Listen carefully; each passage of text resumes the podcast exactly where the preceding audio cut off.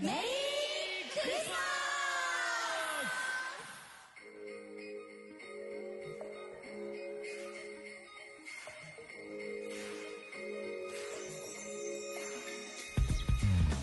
Olá, pessoas bonitas! Sejam bem-vindos mais um Quadro Quadro especial ao vivo. Se você está ouvindo isso aqui gravado, você perdeu a primeira parte, é um passo. E... Perdeu. É verdade. Mas estamos aqui no Quadro Quadro, o podcast gostoso de cultura pop japonesa, audiovisual. Eu sou o Jean, vulgo Kei. Estou aqui com Pedro Guilherme, Olá pessoas, eu não sou Papai Noel e eu não tenho um presente pra ninguém. Vitor Hugo, Ho, ho, ho, Feliz Natal. O peso do velho eu já tenho. Ok. Zé Veríssimo, É, boa, tirei a Helena. Helena, Eu tô triste. Gabriel Guerreiro. É, infelizmente nada vai superar a Timoneta no passado. Não, Mas eu vou tentar. Não, Mas, bem, estamos aqui para gravar a primeira parte do especial de Natal, Uhum. que consiste em um amigo secreto. Exatamente. E como funciona, vai funcionar esse amigo secreto? A gente sorteou quem ia tirar quem e cada um vai indicar o anime pro amiguinho. E vai indicar com o critério que quiser. Se que você indicar uma coisa que ele vai gostar, se quiser indicar uma coisa que ele acha que ele não vai gostar. eh, A gente vai indicar animes e a pessoa vai ter que assistir o anime e na próxima gravação a gente vai fazer a parte 2 onde a gente viu e vai comentar o que foi indicado. Exatamente. Isso. A única regra é que tem que ter até Treze. 12 episódios. É, 13. 13, Sim. 13, 13. Pode ser 13. Até 13 episódios. Treze. Não, tem, tem que ser um cor. Uhum. Tem que ser um cu. Porque tem que ser um cu. Se for mais de um cu, aí é tempo demais. Entendi. Só damos conta de um cu. É isso. Tô triste. Mas já, Helena, Já. Vocês perderam a, a reunião pré-live que a, a Helena, por livre e espontânea vontade, se candidatou a um negócio que é maior que uma temporada de Gundam. E é de mecha. Exatamente. É verdade. Sim, Aham. E é verdade. sim. É, vamos tentar. Olha aí, verdade. Falaram que Gundam The Origin tem 12 episódios. Tem. Olha aí, José. Porra, dá pra mudar ainda. Mas será que precisa mudar pra ser isso? Será? Zé, não. Olha aí.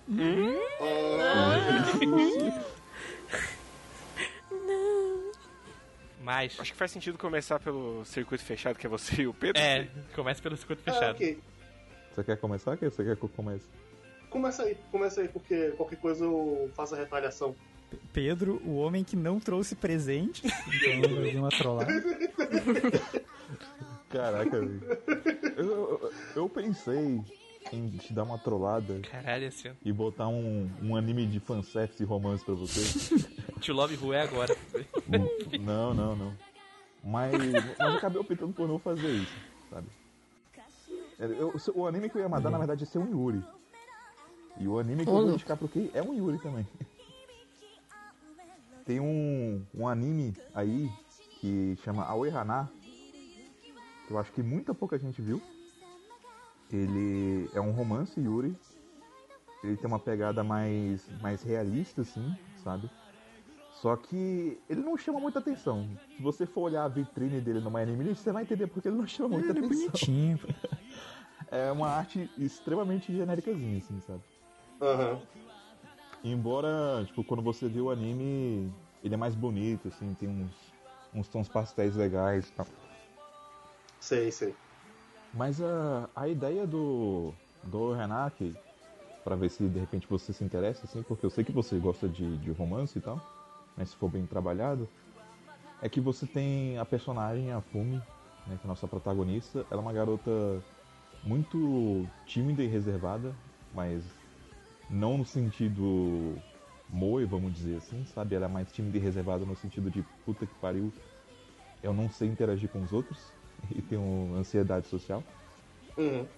E ela acabou de se mudar e tá indo pra uma escola nova, né, uma escola de garota rica.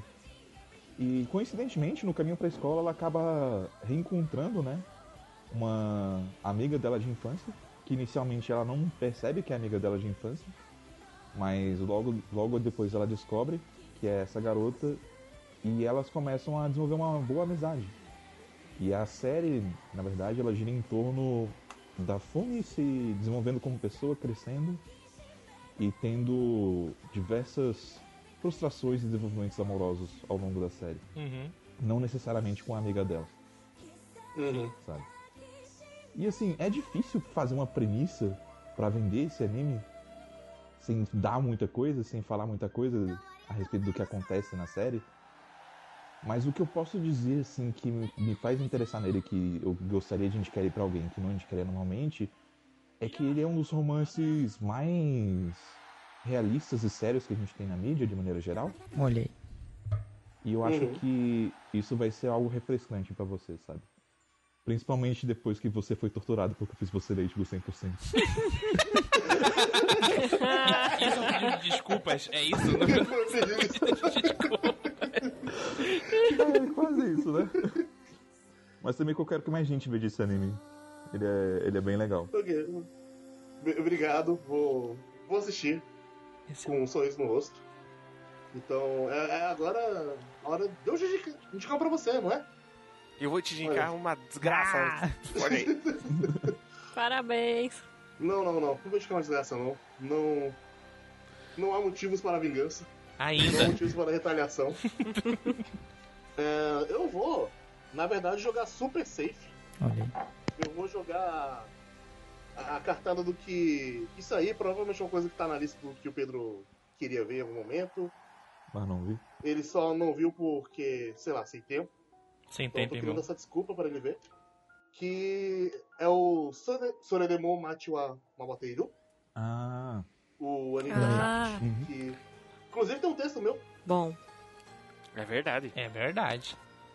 E ele é um slice of life gostosinho, de 12 episódios. Ele é sobre a nossa garota Arai Shiyama, que ela é uma. trabalha no meio de café e ela adora histórias de detetive. E é a vida dela, com um moço real ali, e além desse humor meio ácido que ele tem, ela vivendo na cidade, na cidade pequena ali, Uhum. com as pessoas que se importam muito com ela. E são dois episódios muito gostosinhos. Uhum. É bem anime que o Pedro gosta, mas ele ainda não viu, então tá aí a indicação. Olhei. salvo engano, eu acho que eu tenho. Jogando Super Eu Safe. até tenho ele alugado aqui. Olha aí. Ô, louco, crimes. Beleza? Que isso, cara? Alugado. pô. É, é o Pedro, gente. O Pedro certamente alugou o Blu-ray de verdade. Não é, não é, Exatamente. não é irônico, não. É, realmente, eu confirmei, eu tenho ele alugado aqui. E de fato, eu, eu fiquei curioso quando você gostou do, do anime, sabe? Aquele cast que a gente fez sobre a Shaft e tal. Mas acabou Hum. que eu nunca, nunca assisti. É meio que porque eu não tenho assistido nada de anime nesse- nesses últimos tempos aí. Mas assim, ser, ser obrigado a ver coisas boas é, é, é bom também. Às vezes a gente precisa de empurrão pra gostar das coisas. Empurrem o Pedro. Você que é de Brasília, viu o Peru na rua, dá um empurrão nele. Não. Belíssima Uhum. Quem que vai agora? Pode ser eu, porque daí faz a, a listinha certinha, porque eu fui com o Guerreiro, o Guerreiro vai com o Victor, o Victor vai sim. com o É, terminar vai com chave o de ouro. Tá. Terminar com Mecha. Vai lá então. Tá. Então, o anime que eu escolhi, Vamos lá. assim, É a... eu acho que na hora que eu vou falar, umas pessoas vão rir, mas ele é bom, Confia. porque eu gosto. Vamos lá. Só que, só que eu- a- não é a cara que do é. guerreiro. E eu até, eu até fui pedir uma opinião pro Matheus, e o Matheus falou, vai, indica. e eu vou indicar Tamako Market. Daqui eu tô Animation. Eu achei que vinha um Tinibio. Eu achei que vinha um Tinibio. Eu tava feliz aqui. Nossa, eu também tava Aí é, esperando vo- aí é você, Vitor. Porra, um Tinibiozão brabo. Eu até tinha pensado em Eurocamp, só que, né, porque ele sempre fala É. mal, só que daí eu falei, Esse não, vamos vai, de viu? Tamako Market. mas o. Também é bonzinho. Pode ter um pouco de esperança né? Ele gostou de Amanchu, quem sabe, né? Ele gosta de Tamako Market. Ah, é, só pra falar, a Tabaco Market é a, a Tamako, que é a protagonista, que ela é uma estudante e ela tem uma... A família dela tem uma loja de doce japonês que vende mochi. em um centro comercial. Daí retrata ela lá com os amigos e tal, e é o cotidiano dela. É isso, basicamente, Tem dos umas coisas mais episódios. absurdas ali também no meio, né? Tipo, que eu lembro assim, Sim. de cabeça. Tem, tem um pássaro falante, isso eu, isso eu acho que é o mais estranho, mas de resto é, É. gostosinho. O Raimundo comentou aqui, né, que tem que ver o filme também, mas infelizmente no, no formato desse podcast não dá, né? Mas o filme realmente é muito bom. Não, eu vou, eu vou forçar o guerreiro. Que isso. Caralho, o Matheus também que eu joguei Dead Angel Beat, né? É sacanagem. Tá vendo? É verdade. Jogou? É. Daí também, também é bom porque daí, eu, daí ele vai me chamar pra ver tomar com o Marco. Olha aí. Entendi. É, é tudo Entendi. É tudo plano. mas- Pra eu rever Tamaco Sim. Market. Exatamente. Boa. Bom, É. Bom, então, a minha indicação para o Vitor, sim. eu passei por várias coisas, na verdade. Uhum. Só que aí eu pensei, ah, eu quero rever essa série, então eu vou fazer o Vitor ver pra eu comentar junto. Aham. É uma série policial, Hum, Boa. é um OVA de sete episódios. Uhum. Oi. você vai ver Pet Labor. Olha aí. Boa! Porra, moleque, guerreiro, é isso. Boa. Vamos. Não, o pior, o pior que eu fiquei perguntando pro guerreiro que ele ia indicar. Eu perguntei se era zoado. Daí o guerreiro falou assim: olha, pode ser, mas pro Victor não. Provavelmente ele Nesse, vai. nesse momento eu estava feliz. com Emakum Meramerá na cabeça. Caralho, é. Macumeira. Mas É muito engraçado. Eu sei. E eu sei que você é a única pessoa desse podcast que tem o mesmo senso de humor de 5 anos que ia dar risada disso. Claro. Sim. Pô, mas o. Até agora os presentes estão sendo bem generosos. Olha aí. Mas o Pet Labor é basicamente no futuro não tão distante começaram a ter robôs de polícia que patrulham a cidade e a gente vê basicamente o Esquadrão 2, que é a galera que não quer muito trabalhar, mas tá lá. e toda a burocracia do- da polícia japonesa. É uma série de sete episódios dirigida pelo nosso querido Mamoru Oshii, Olha aí. Uhum. que depois vai desembocar nos dois filmes dele. Sim, serve como um complemento muito legal pros filmes. Até porque, Uhum. porque tem uma diferença de tom muito grande aí entre eles. Sim. Tem, tem. O que eu já, já pesquisei um pouco sobre a série, que teve uma época que eu tava querendo ver. A diferença de tom da, da série pros filmes é tipo. Caralho, nem parece que é a mesma pessoa que fez. Mas, ó, só é o Mobile, Mobile Police Pet Labor Early Days, não confundir com a série de 47 episódios que foi pra TV mesmo. E nem com o The New Files, que são os OVAs, que aí são 16, que são sequência Sim. da série de TV. Uhum. Já está aqui. Já está aqui pronto pra eu, pra eu alugar, que nem o Pedro. Mas eu tive que indicar uma coisa pro José. Hum. Eu pensei, quando eu penso no José, eu penso em quê? Velho e esporte. Eu falei, não, não vou indicar um esporte. Um esporte, um anime esporte. de, um anime de esportes masters, assim. De velho. É, exatamente. Amigos do Esporte Zico, idoso. assim. É o anime de A pelada do É. Zico, né? Anime de bingo. Vamos... Mangá. É por isso que ele vai indicar o Tsubasa original. É isso mesmo, porra. Eu, aí eu pensei, pô, o José gosta muito de esporte. Qual é o anime de esporte que eu vi recentemente que eu mais me diverti? Falei, porra, é claro. O José vai ter que ver o quê? O José vai ver Skate Infinity. Olha aí. O anime. Ô, O anime que vem pra dominar todos. O melhor anime de esporte de todos os tempos. É um anime desse ano. Saiu na, na primeira temporada, foi? O que, que a gente falou dele? Foi- Lá pra janeiro, não foi? Ele é um anime original, é aqueles grandes projetos multimí- multimídias. Sai o anime, logo depois sai o mangá. Ele tem dois episódios e ele é feito pela Bond. E é uma das melhores coisas que eu já vi de esporte, porque ele é ridículo e ele sabe que ele é ridículo, então ele leva ao extremo o quão ridículo ele pode ser. E tem momentos no final que eu e o Kay falando dele semanalmente era só 10 minutos, tipo, cara, muito foda, né? Porra, foda é aquela cena. Caralho, foda, né? E aquela outra cena. Porra, foda demais. Sim. E é. E, pô, é muito bom o Skate Infinity. É muito bom de verdade. O, o Raimundo Bruno chamou de safe essa escolha, mas vou dizer, eu não faço ideia do que o Zé vai achar. É, exatamente. É, Eu é, não- essa não descrição aí me deu gatilho, né? Porque. Cara, Eu, eu, eu- É, é tipo Prince of Tennis.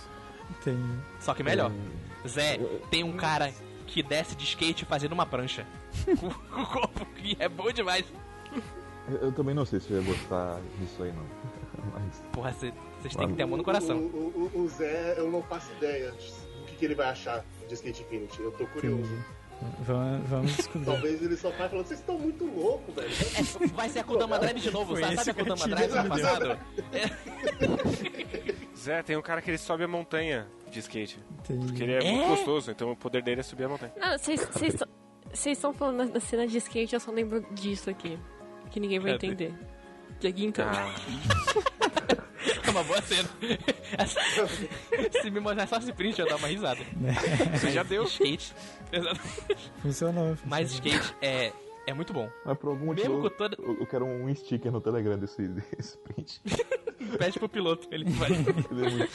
É Mas é maravilhoso o skate. E é, a graça dele pra mim é que mesmo ele sendo essa coisa over the top do cara fazendo prancha com skate e o vilão sendo o Dio, só que do skate, ainda tem um, um pezinho emocional muito bom. E eu gostei bastante de acompanhar ele.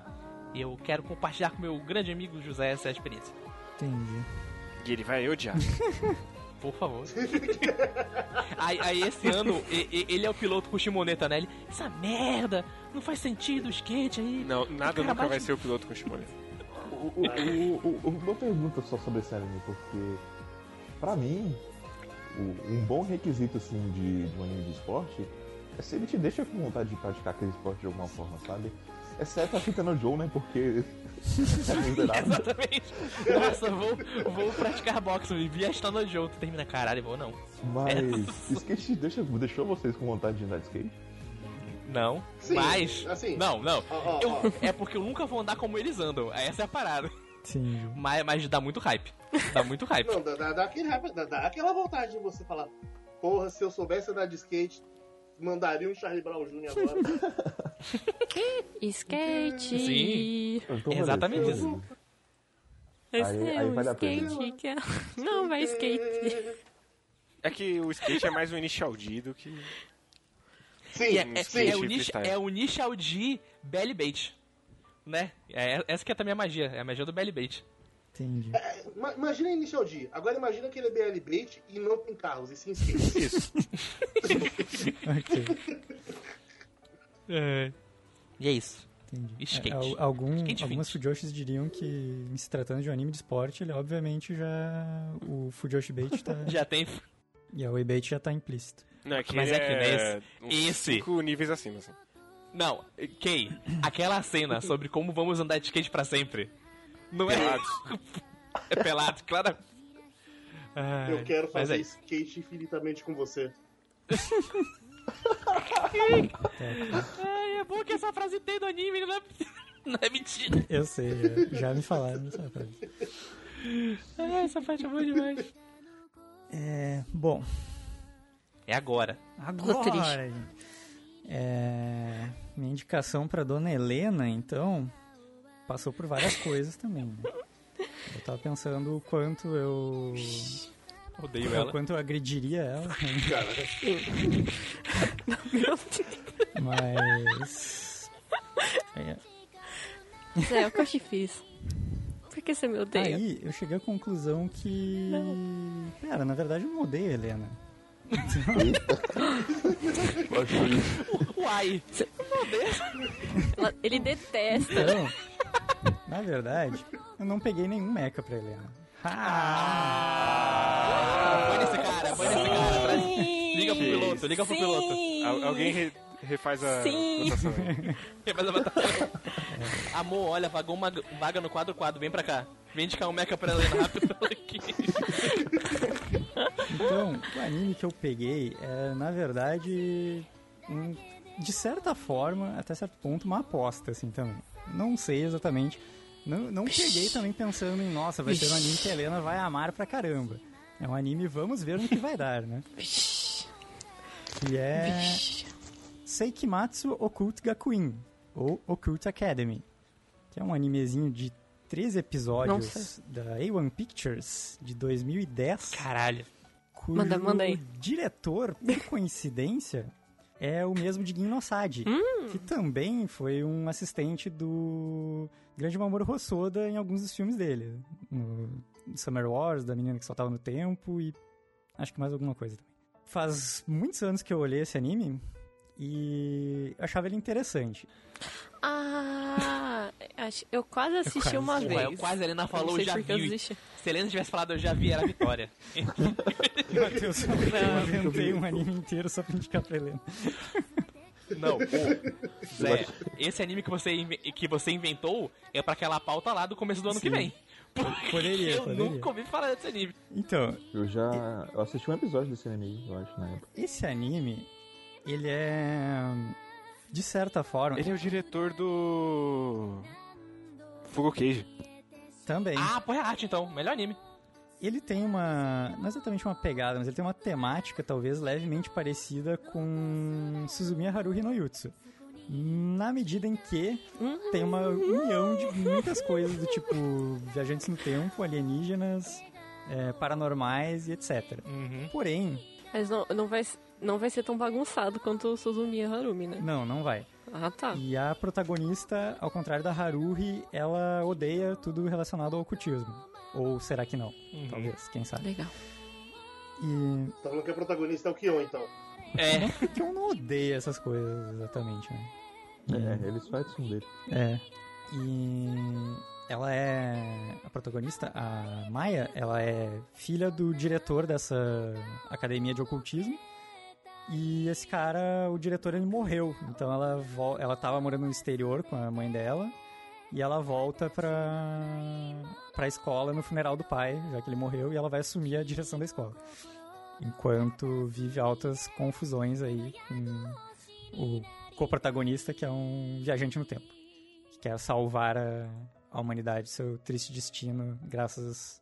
impedindo que, a- que as profecias de Nostradamus se cumpram, não é mesmo? Boa, porra. Não tá nem pouco difícil de entender.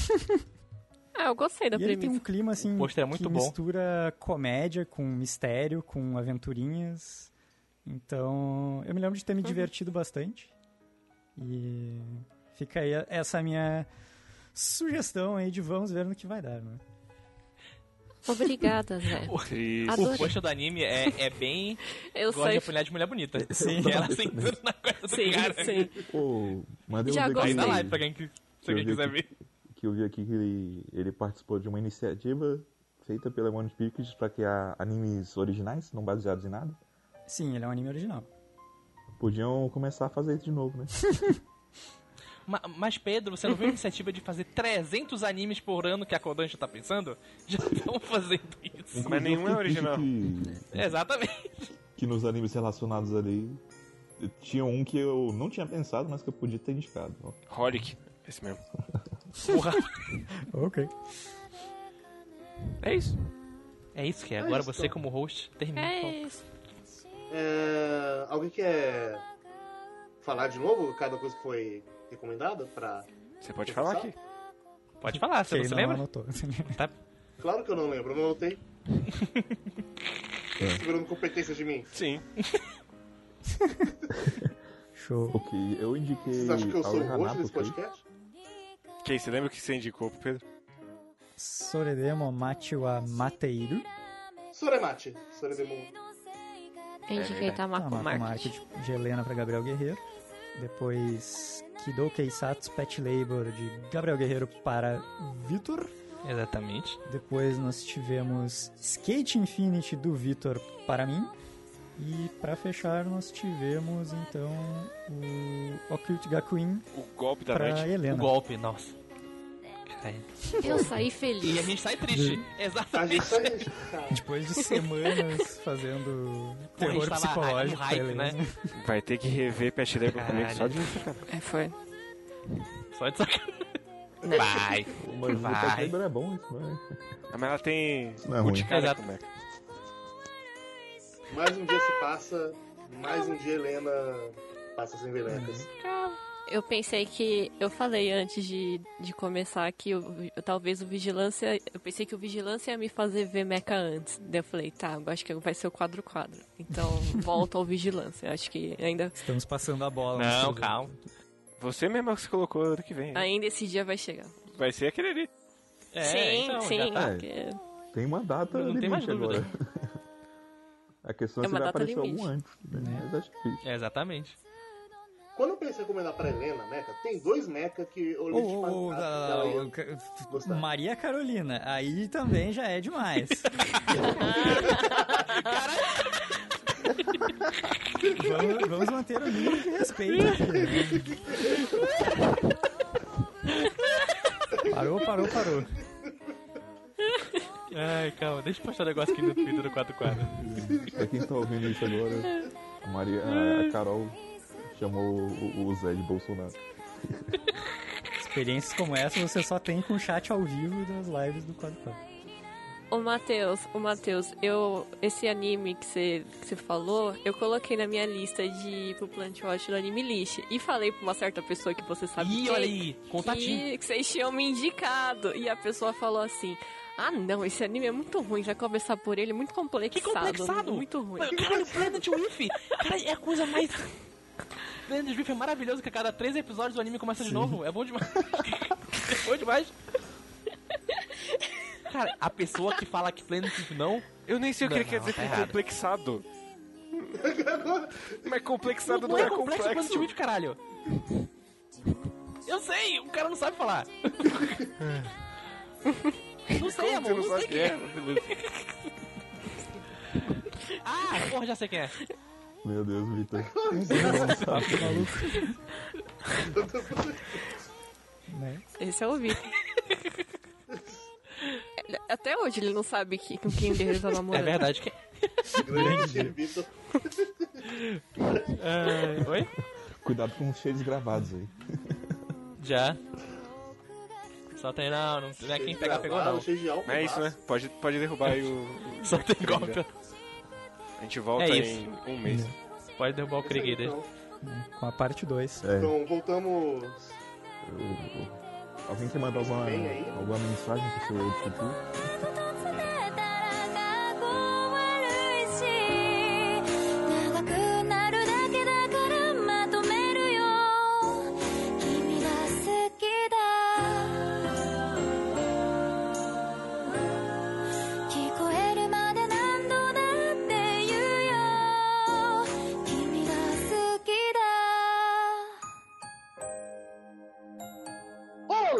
Pessoas bonitas! Sejam bem-vindos a mais um Quadro Quadro, aquele podcast gostoso de cultura pop japonesa, audiovisual. Essa parte não precisava ser apresentada, porque é a segunda metade do podcast, eu acabei de esquecer É disso. verdade. Então. Voltando lá, avançamos no futuro. Estamos agora no futuro onde a gente viu os animes recomendados. Aham. Isso. Vamos lá então, vamos. Vou começar por mim. Vou começar por mim falando.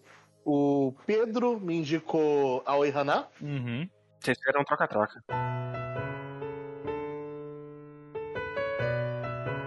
E sim, a gente fez o troca-troca. Uhum. E nesse troca-troca ele me mandou o Aoihana. E aí eu fiquei com o Soremate. Isso. E eu já vou começando a falar que quando eu vi o primeiro episódio de Aoihana, eu achei que ia ser uma coisa. Eu fui surpreendido positivamente conforme eu fui assistindo, porque o. Ele, ele tem uma O incesto te assustou no primeiro episódio? É? Não só isso, mas eu, alguma coisa no primeiro episódio ele tinha um ritmo estranho. Foi 20 minutos que parecia quase uma hora. Eu não sei o que, tinha exatamente no ritmo do primeiro episódio, mas assim, ele só engatou pra mim no meio do segundo pro terceiro. Mas eu assisti o primeiro episódio e já, já tinha ficado. Hum, eu acho que eu não vou gostar de Aoihana. Mas eu terminei gostando bastante. Olha só.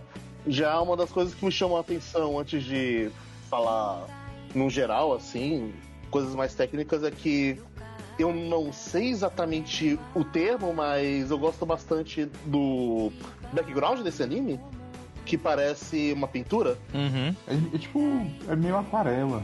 Ah, Sim, é uma pintura meio aquarela em arte e fica bem bonito. O o background, ele me chamava a atenção todo o santo episódio. tipo, né, na época que saiu o Hana, se eu não me engano foi 2009, é, foi 2009, Foi 2009. tinha, esse estilo, ele era relativamente popular. Não é que, tipo, todo anime tinha ele, mas tinha mais animes trabalhando com ele naquela época. E foi algo assim que meio que se perdeu no tempo, causa de ser um estilo bem bonito, eu acho. Sim. Sim, sim. É, é- é um negócio que podia voltar, na real, porque é bem bonito. Sim.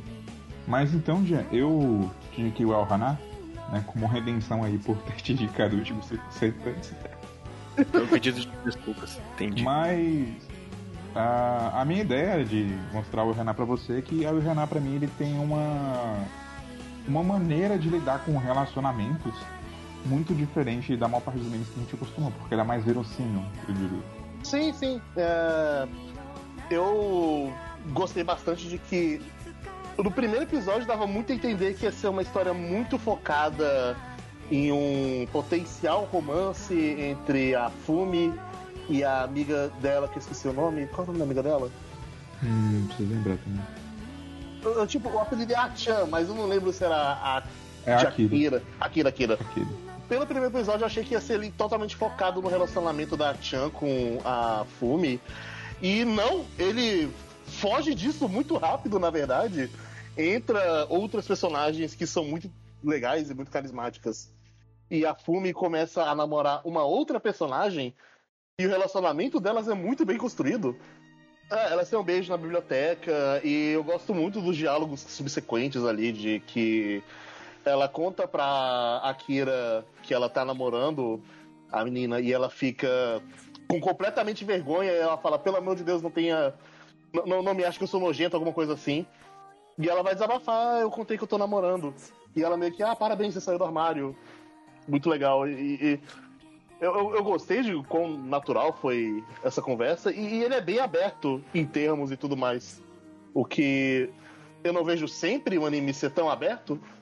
Sim, tipo, a impressão que, que me passa é que foi escrito por uma pessoa que realmente entende o que, que se passa na mente de alguém que saiu do armário, sabe? Uhum. De alguém que é lésbico. Porque não tem aqueles estereótipos comuns que a gente conhece. Sim, sim. Mas, tipo, ela, ela ainda tá no processo assim de sair do armário pra todo mundo, ela ainda tá. Ela ainda tem muitas dúvidas sobre si mesma e tudo mais. Só que não tem aquele clichê que acontece pra caralho de que, ah não, mas nós somos duas meninas. O quê? Ah, ah não. Ele, ele não fica se estendendo nisso pra caralho como alguns, sabe? É, tipo, a impressão que me dá, tipo, porque assim, fora toda essa questão, pra mim o que brilha no anime é a Fumi, sabe? Eu, eu adoro a personagem da Fumi. O, arco da Fumi é maravilhoso, assim. Eu, ela é de longe a minha personagem favorita. E, sei lá, se esse anime fosse de 2021, ela estaria entre as melhores do ano. O negócio é que o problema pra ela não é, não é tanto a sexualidade dela. É mais que os relacionamentos que ela teve foram uma merda. Uhum. Tipo, tudo fica ainda mais confuso pra ela, porque a relação que ela tinha com a tia dela, se eu não me engano, não é uma relação saudável, sabe? Existia uma relação de poder ali, e quem se fudeu claramente foi a Fumi. Uhum. Por mais que eu goste do começo da relação da Fumi com Yasuko, por exemplo, eu gosto de que aos poucos a Fumi vai se tocando, tipo, pera, tem alguma coisa errada. E no final das contas, tipo, a Yasuko termina com ela, tipo, aleatoriamente, né? Sim, Não não, ela aleatoriamente, termina de, não aleatoriamente, mas ela termina de um jeito ríspido pra caralho. Eu falei, velho, vai tomar no seu cu. Que porra você tá fazendo, menina? Pois é, cara, tipo, a Fumi não merecia isso. É, mas eu gosto muito do arco da Fumi aceitando fora, desistindo dela, se entendendo, a resolução que ela tem com tudo isso depois. Aí que o anime brilha pra mim, sabe? Porque não é sobre a Fumi encontrar um amor, não é sobre a Fumi, tipo. Não é, não- é sobre um romance, é sobre a Fumi. E, Uhum. tipo, o arco dela é superar isso e, tipo, começar a amar a si mesmo um pouco, sabe? Sim. Então, tipo, quando a Yasuko, né, vai lá e dá em cima dela de novo e ela rejeita, nossa, aquilo foi uma vitória pra gente, foi tão bom, cara. Foi gostoso. Porque ali você viu, tipo, ela finalmente se respeita, sabe? E eu sei, caralho, aí, isso aí, isso aí, a menina cresceu. É foda, e, tipo, e esse arco do, do, do anime, né, tipo, ele, ele fecha bonitinho com a Fumi se encontrando assim. Tanto que eu diria que não vale a pena ir pro mangá depois, não. Ah, não, não, não, pra mim. Eu, eu, eu nem fui procurar pra saber se tinha mais, mas, sinceramente, do jeito que terminou, ele é um negócio fechadinho perfeito pra mim. Sim. Eu não Mas- sei como essa história continuaria de um jeito bom. eu imagino pra onde iria, e eu acho que eu não quero ver. Pois é, tipo, ele começa a desenvolver o relacionamento da Fumi com a. com a Akira, né? Uhum. E, tipo, a Akira acaba tendo uma confusão muito maior do que a, a Fumi pra se entender e pra aceitar a si mesmo. Uhum. E, assim, tipo. Eu acho que perde um pouco ali o trabalho dos personagens, porque a Akira, ela, ela, ela acaba meio que se fechando demais. E aí, tipo. Ah, não, honestamente, pra mim funcionava mais quando era a Akira é a amiga que tá apoiando a outra amiga. E a relação delas é realmente uma relação de amizade, de só amizade mesmo. E a Fumi é a que. É, Chega num ponto de que ela se entende, e ela entende que a a Akira foi uma paixão passada dela, mas não. O anime não vai levar para um relacionamento ali. E eu acho que ficaria bom assim, ela se entendendo que ela era assim desde criança, que a amiga de infância era a paixão dela quando primeira paixão, tudo mais, e seguir com outras coisas e não virar um. Ah, elas amigos de infância. Claramente, amigos de infância tem que se pegar. Uhum. Eu, eu- eu queria que não fosse pra esse clichê depois, mas tudo bem, eu só nunca vou ler o mangá. Sim, sim. Não- Eu não diria que você tá perdendo muita coisa, embora talvez alguns fãs aí fiquem putos de eu falar isso, mas desculpa, foram os meus sentimentos quando, eu- quando eu li o mangá. Uhum. E pra mim, assim, o anime termina muito bem. Eu queria que tivessem mais animes com esse tipo de romance, na verdade. Sim, sim. É, é isso. Ele, ele é um anime bem bonito, gosto bastante da arte dele. Ele não é uma das coisas com maior produção em tamanho, mas dá pra ver que ele é, é um tanto limitado, mas ele é bem criativo nas limitações dele. Mas eu saí bem positivo, eu recomendo. Uhum. Boa. Parece interessante. Alguém Ok. mais vai falar alguma coisa? Né? Acho que é isso. Eu... Eu não vi, então. Acho que Eu- ninguém eu mais não viu. vi. Então. Não vi. É. Uhum. E sabe o que eu também recomendo? O que você também recomenda? Suremate.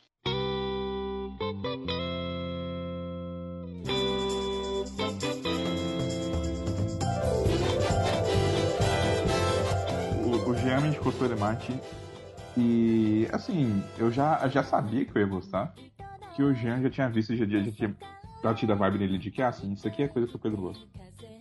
Sim, sim, eu, eu mandei uma recomendação bem safe, na real. Sei. Mas eu, eu precisava de um empurrão. Eu não, eu não diria que foi uma coisa ruim, na verdade, porque eu acho que eu precisava de alguma coisa que me visse, que me fizesse lembrar assim, oh, caraca, né, legal. Uhum. Tem, tem anime, né? Essa mídia existe aí. Que coisa. Pedro vendo anime, que, que loucura. Que loucura. E. Mas eu, eu, eu- eu devo dizer que a imagem que eu tinha de Soremate na minha cabeça era diferente da, do que é o, o anime em si. Uhum. Porque eu achava que ele era mais fantástico. Tipo, na verdade não, ele é bem pé no chão. Sim, É sim. só que todo mundo. É só que todo mundo nele é um idiota, mas ele é bem pé no chão. Que isso? Não, não é no mau sentido. É no bom sentido da comédia. Todo mundo é idiota. Sabe? tipo, inclusive foi uma impressão errada que eu tive no primeiro episódio também, ó, curiosamente. Que no primeiro episódio eu tava olhando assim, tipo. E a Rotori, que é a personagem principal, ela, ela é uma garota muito, muito avoada. E ela adora, tipo, história de detetive, coisas assim, mas ela não é muito inteligente. Ela não era uma pessoa muito, muito sábia, muito espirituosa, e era muito desastrosa. E o, o primeiro episódio é, é meio que muitas pessoas zoando ela, por ela ser do jeito que ela é. Uhum. Acho que a única pessoa que não zoa ela é o. Esqueci o nome do menino agora. O garoto que gosta dela. Aham. Esqueci o nome. Eu, eu esqueci o nome dele também, mas. Sim. Ele não aparece muito também, então. Sasano, Sasano, é. Eu, eu achava que, tipo, o anime, no, no geral, ia ser, tipo, as pessoas tirando sarro da Rotori porque ela é do jeito que ela é. E, assim, boa parte do anime é isso, mas depois eu me toquei que não, cara. Todo mundo é meio louco. Sim, sim. Começa pela, pela Tatsuno, que é a melhor amiga da Rotori, que só começou a trabalhar na Made Café porque ela é apaixonada pelo Tatsuno. E falou, foda-se, já que ele tem a possibilidade dele vir pra cá, então eu vou ficar aqui. Já, já mostrava que ela não batia bem das ideias. No começo eu não achei que. Eu não achei que. que era realmente isso, sabe? Que era todo mundo meio doido, até o segundo episódio. Ah, não. t- Todo mundo é o bando de maluco ali. Eu acho incrível como a amiga da doutora ela leva ao extremo o negócio de meio de café. Sim. Levou extremamente. E como ela chega a conclusões completamente estúpidas, até no encerramento. Que no encerramento que ela, ela cantando que. Tsundere é um sinal de inteligência. Ok. C- c- É... Ela é otaku, né? Mas não. Uhum. Bem, bem nicho, bem Você otaku cara, normal. ok, assim, ok. né? Essa, essa menina, ela vai nas ideias erradas até no encerramento. Maravilhoso. E, tipo, o, o segundo episódio, ele é muito bizarro. O, o título do episódio é A mais popular, quer dizer, o mais popular julgamento de assédio sexual. Hum. E a, a premissa inteira é, é- é que, tipo, a, a Rotori, ela a- a- acha que as pessoas estão assediando ela. É muito bizarro explicar. Como- porque eu teria que explicar toda a dinâmica disso, né? é muito difícil explicar a dinâmica desse episódio específico sem parecer que ele tá sendo ofensivo. É, mas, mas é É basicamente. muito tipo, difícil. Não, tem uma parte que é ofensiva, Não, tem, tem, tem. Mas assim, mas a, mas a a parte é geral do que ofensiva. acontece. A parte que ofensiva é justamente a parte que ela faz a piada, que é tipo assim. um- tem um, um cara do, do distrito que faz uma piada com ela, né? De crescimento. E ela vira, tipo, pro policial e fala: Tu não vai, tu não vai dar bronca nele? Tipo, a piada é o descaso do policial ali na situação. Mas fora isso, tipo, é, é só muita confusão dentro da cabeça dela em que ela interpreta tudo da pior maneira possível. É, esse episódio 2, eu acho que esse é o episódio que é mais difícil de explicar, inclusive. Que você deu o exemplo. Que ele eu, é. eu- eu percebi que é difícil explicar quando eu pensei, nossa, vou ter que explicar a relação de todo mundo. Uhum. Tipo, preguiça aqui. Mas tem uma outra relação que é mais fácil de explicar. Que é a relação da. da Rotori com o professor. Que é o Moriaki. E, tipo, eu gosto muito da dinâmica. Porque é, é- é justamente isso. O. O Moriaki, ele tem muito problemas com a Rotori porque ela é uma péssima aluna. Ela sempre chega atrasado, ela sempre. Não, ela não liga nada pra lógica e pra matemática. Então, tipo, ele aqui é professor de matemática e é um, um cara extremamente lógico, odeia isso. E ela acaba. A, a Rotori acaba se apaixonando pelo professor porque ele falou que ela podia ser melhor que a Tatsumi em alguma coisa. Só que na verdade, tipo, ela meio que criou isso na cabeça dela porque não foi exatamente o que ele disse. E aí e ela começa a se apaixonar por ele. Só que ele é um cara, tipo, muito, muito correto. E eu odeia ela, na verdade. Sim, ele é muito correto. A dinâmica é ah, ela menina apaixonada pelo professor e o professor odeia ela. Ela é a desgraça na vida dele. Sim, tipo, e, e as dinâmicas que isso gera, cara, são muito engraçadas. Aquele episódio que ele passa um mistério pra ela resolver. E ela resolve, ele fica tipo. Ela resolveu alguma coisa que eu não, que eu, que eu não consegui resolver. Pelo amor de Deus, o que, que isso fala sobre mim? É, é- esse tipo de dinâmica dos personagens acaba sendo muito legal. Uhum. né, a maneira que é construído com o tempo. Mas acho que também, se eu falar demais sobre né, o que acontece, as piadas, talvez o anime perca a graça. Sim, sim. E, e são piadas que são muito. São piadas que são, não são exatamente fáceis de explicar. É muito você vendo a dinâmica do negócio acontecendo. Hum. E você pega todo o ritmo. tipo, não são nem necessariamente piadas, sabe? É mais uma. a maneira que é construída a situação. Uhum. Por exemplo, o episódio que o irmão da Rotori é, é chamado pra sair pela menina que trata ele mal na escola. É um episódio inteiro sobre ele pensando: os meninos não podem descobrir que eu tô saindo com uma garota. E, tipo, na verdade é um episódio bem simples, né? Mas a, a maneira que ele vai desenvolvendo essa relação, essa dinâmica é bem legal. Uhum. E acaba deixando divertido e mais leve. Tipo, tem muita, muita coisa que se constrói assim ao longo do anime e vai fazendo você criar um apego pra cidade. Tipo, a galera do distrito que vai comendo café o tempo todo. E a dona trata eles como se fossem. Como se eles nem fossem clientes, basicamente. Um, um episódio que eu particularmente gosto bastante é do espírito do idoso. Sim, esse é bom. Esse episódio é bom e ele tem aquela coisa de. Ele cria um momento completamente emocionante pra mandar uma piada logo em seguida. Isso é difícil de funcionar e funciona. O episódio final faz isso. né? Sim, sim. E, tipo, eu, eu queria falar do episódio final porque você falou dele da outra vez. E assim, eu confesso que eu não lembro direito o que, que você falou do episódio final. Eu lembro que você falou que foi um momento assim que você se tocou, tipo, caramba, né? Esse anime foi mais, foi mais legal do que eu imaginava, tipo, ele me tocou e tal. Uhum. E quando eu tava assistindo o episódio, eu fiquei pensando, peraí, é esse episódio mesmo? Sabe? Porque o episódio inteiro parece que ele tá construindo uma piada. De certa forma. Né? Tipo, Uhum. o clima do episódio não parece o clima que você tinha falado. Até chegar naquele ponto. Aham. Que basicamente vou explicar para os meninos aí que não assistiram. O último episódio da série. Quer dizer, se vocês quiserem que eu dê spoiler, pode dar spoiler pra continuar a discussão. Ah, pode? Pode. Ó, Tem problema. vou ter que dar spoiler dos outros, então pode. No, no último episódio da série, a Rotori é atropelada. E ela morre. Tipo, o corpo dela em terra fica em coma, mas ela vai pro céu. E, tipo, tem até uma parte lá que eles começam a retratar o céu, ela entra no céu errado, entra no céu dos egípcios, depois puxam ela pra ser japonesa, que é burocrática pra caramba. Enquanto dos egípcios é só aquela balança que você tem que pesar seu coração com a pena. E é- ela acaba indo, né, pra sessão burocrática do céu, ela tá indo, tipo, pra moradia dela, entre aspas. E aí o, o cara que tá guiando ela mostra pra ela que tem umas maquinazinhas e tal, que eles podem brincar, eles podem, tipo, botar é, sinais de espírito em fotos. Então ela pode botar uma mão atrás de alguém, pode botar um rosto num lugar esquisito, esse tipo de coisa assim. Aí ela mexe com isso numa, na foto de uma das amigas dela, e depois ela decide que vai olhar a Terra pra ver como é é a reação dela. né? Então, tipo, a série inteira tá construída pra esse momento de piada, mas quando ela vê, na verdade não é isso. Ela vê, tipo, todo mundo que ela conheceu, os pais dela, os amigos dela, os irmãos dela, a galera do distrito, a velha do bar, tá todo mundo chorando por causa dela, sabe? Tá todo mundo, tipo, extremamente triste que isso aconteceu, tipo, ninguém queria que isso acontecesse com ela. E bateu, cara, quando, quando, quando aconteceu essa cena, tipo assim, eu não esperava que fosse bater tanto. É um, é um, é um choque o contraste do, do resto da série pra esse momento, assim. Uhum.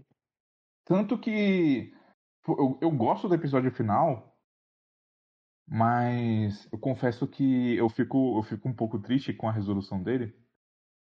Porque eu, eu queria ver mais da, da- das pessoas, sei lá, abraçando a Rotori depois e tal, porque o resultado final é que ela volta pro corpo dela. Acontece um milagre lá, que a gente não sabe se foi milagre, se foi suborno, porque o pai da Rotori meio que jogou dinheiro pros deuses e, tipo, aconteceu um milagre que o cérebro dela voltou ao normal. Então, talvez os deuses tenham aceitado propina aí. E é, ela acorda, né? Depois ela consegue voltar pra Terra, não se lembra de nada que aconteceu no céu e tal. E, tipo, tem. A, a Kun aparece e tal, mas eu queria ver outras pessoas que, tipo, reencontrando com ela. Mas não é só a Kun e no final você tem a piada de que foto. A foto que ela zoou, que chama o fantasma, era uma foto dela com a Kun, e a Kun que achava que isso aconteceu com ela porque ela tava amaldiçoada. Mas na verdade não é um espírito ruim, era ela mesma. Uhum. Eu, eu queria que tivesse tido uma resolução mais bonitinha, só. Apesar de eu ter gostado bastante. É, é. Ah, assim, ele termina no final mais com uma piadinha e ele não leva até as últimas consequências, só que realmente a cena daquele último episódio de todo mundo mal foi quando eu bati e falei, eu realmente me importo muito com os personagens, né? Eu tô mal por eles também. Sim, sim. Tipo, é ali que você percebe mesmo. Mas sim, Jean, é, eu me diverti muito, cara. Teve, tiveram vários momentos que eu ri, tipo, bastante. E. Tava me divertindo tanto que eu demorei, tipo, sete episódios pra notar que ele não tava em ordem cronológica. Sim, Eu sim. demorei muito tempo pra notar isso, sabe? E ele não esconde isso de você. Ele fala que capítulo do mangá ele tá adaptando. Sim, sim. Ele fala, ah, esse episódio tá adaptando o capítulo 45 do volume tal. E esse aqui deve ter o capítulo 3. Não, Foi total atenção minha mesmo. Eu notei só quando a. Tem um episódio que você tem o aniversário da Kon e ela tá de boa com a Tatsuno. Aí no episódio seguinte, ela e a Tatsuno, tipo, se encontram e elas estão meio tretadas e você descobre que, na verdade, elas faziam parte do mesmo clube. Aí eu já tinha isso na cabeça, não, pera, isso aqui é antes. Foi aí que eu notei. Uhum. E o título de cada episódio ele fala justamente em que ponto você tá uma adaptação É. do mangá. Eu não tava lendo os títulos por algum motivo. Não sei porquê. Aí depois eu comecei a reparar. Faz parte. Assim, obrigado pela indicação. Eu acho muito difícil explicar o que Sorenate é. Tanto que né, eu sinto que tinha uma impressão diferente do que você fez parecer ser, na real. Uhum. Eu diria que, embora ele seja meio louco, ele é mais pé no chão do que, do que ele parece. E assim, se você quer um anime de comédia pra rir, né, assista ele, por favor. Esse é um que eu tenho interesse, porque eu acho ele muito bonito, tudo que eu vi dele. Assim. Esteticamente, eu acho ele muito interessante. É, ele, ele. Tipo assim, das produções da Shaft, ele pra mim tá no. no espectro mais baixo, vamos dizer assim. Mas ele não é feio, ele é bem bonito, na verdade. Né? E, tem, e tem umas tomadas de direção bem legais, assim, sabe? Tipo, você vê ali que. Muita coisa que veio, sei lá, do pessoal de Monogatari, por exemplo. Uhum. O, epi- o episódio que é focado no, no Satsuno, que é o garoto que gosta da Hotori, e- ele lembra muito o Monogatari na direção dele. por exemplo. Mas é, vale a pena ver. E eu acho que você ia gostar, Guerreiro. Acho que é esse é mais seu tipo de humor do que. Porque é um humor imbecil, eu entendi. Sim. Sim. Pô, É um humor imbecil, mas é um humor meio pé no chão também, tá ligado? Que nem você, guerreiro. Imbecil e pé no chão. Eu, eu acho que você ia, ia apreciar esses dois lados. Não, eu tenho interesse mesmo. Uma hora eu vejo. E a abertura é muito boa.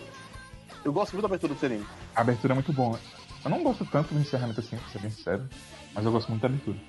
Não pulei a abertura nenhuma vez. Mentira, eu pulei uma vez. Tudo bem. Algum diria que isso é crime. No mais, é isso. É isso aí. E agora, o- vocês têm que decidir a ordem de vocês aí. Tipo, vocês. Que aí o Pedro podem dormir. É. Que isso, tem que estar aí pra comentar É. skate. Eu quero saber o que, que o Zé achou de skate. É verdade. ok, então vamos tacar pro Zé, então. Eu quero. Skate! Eu vou fazer de um jeito skate que ela É, não vai Não vai skate. Se for skater.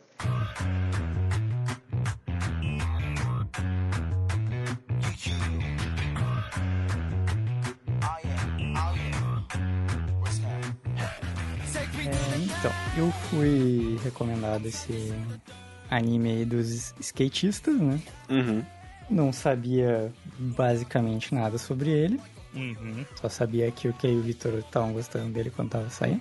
Olha, olha. Uhum. O meu chute seria que você não ia gostar. Assim, na minha cabeça. Eu, eu vou dizer que tem. Eu tive muitas emoções diferentes com esse. É, primeiro eu fui é. surpreendido que. Fala. O, o Gil Toreiro sobe a montanha de skate. Tira! É sério, nada, nada do que eu disse é uma mentira. É, exatamente. O, o Toreiro realmente sobe uma montanha no skate.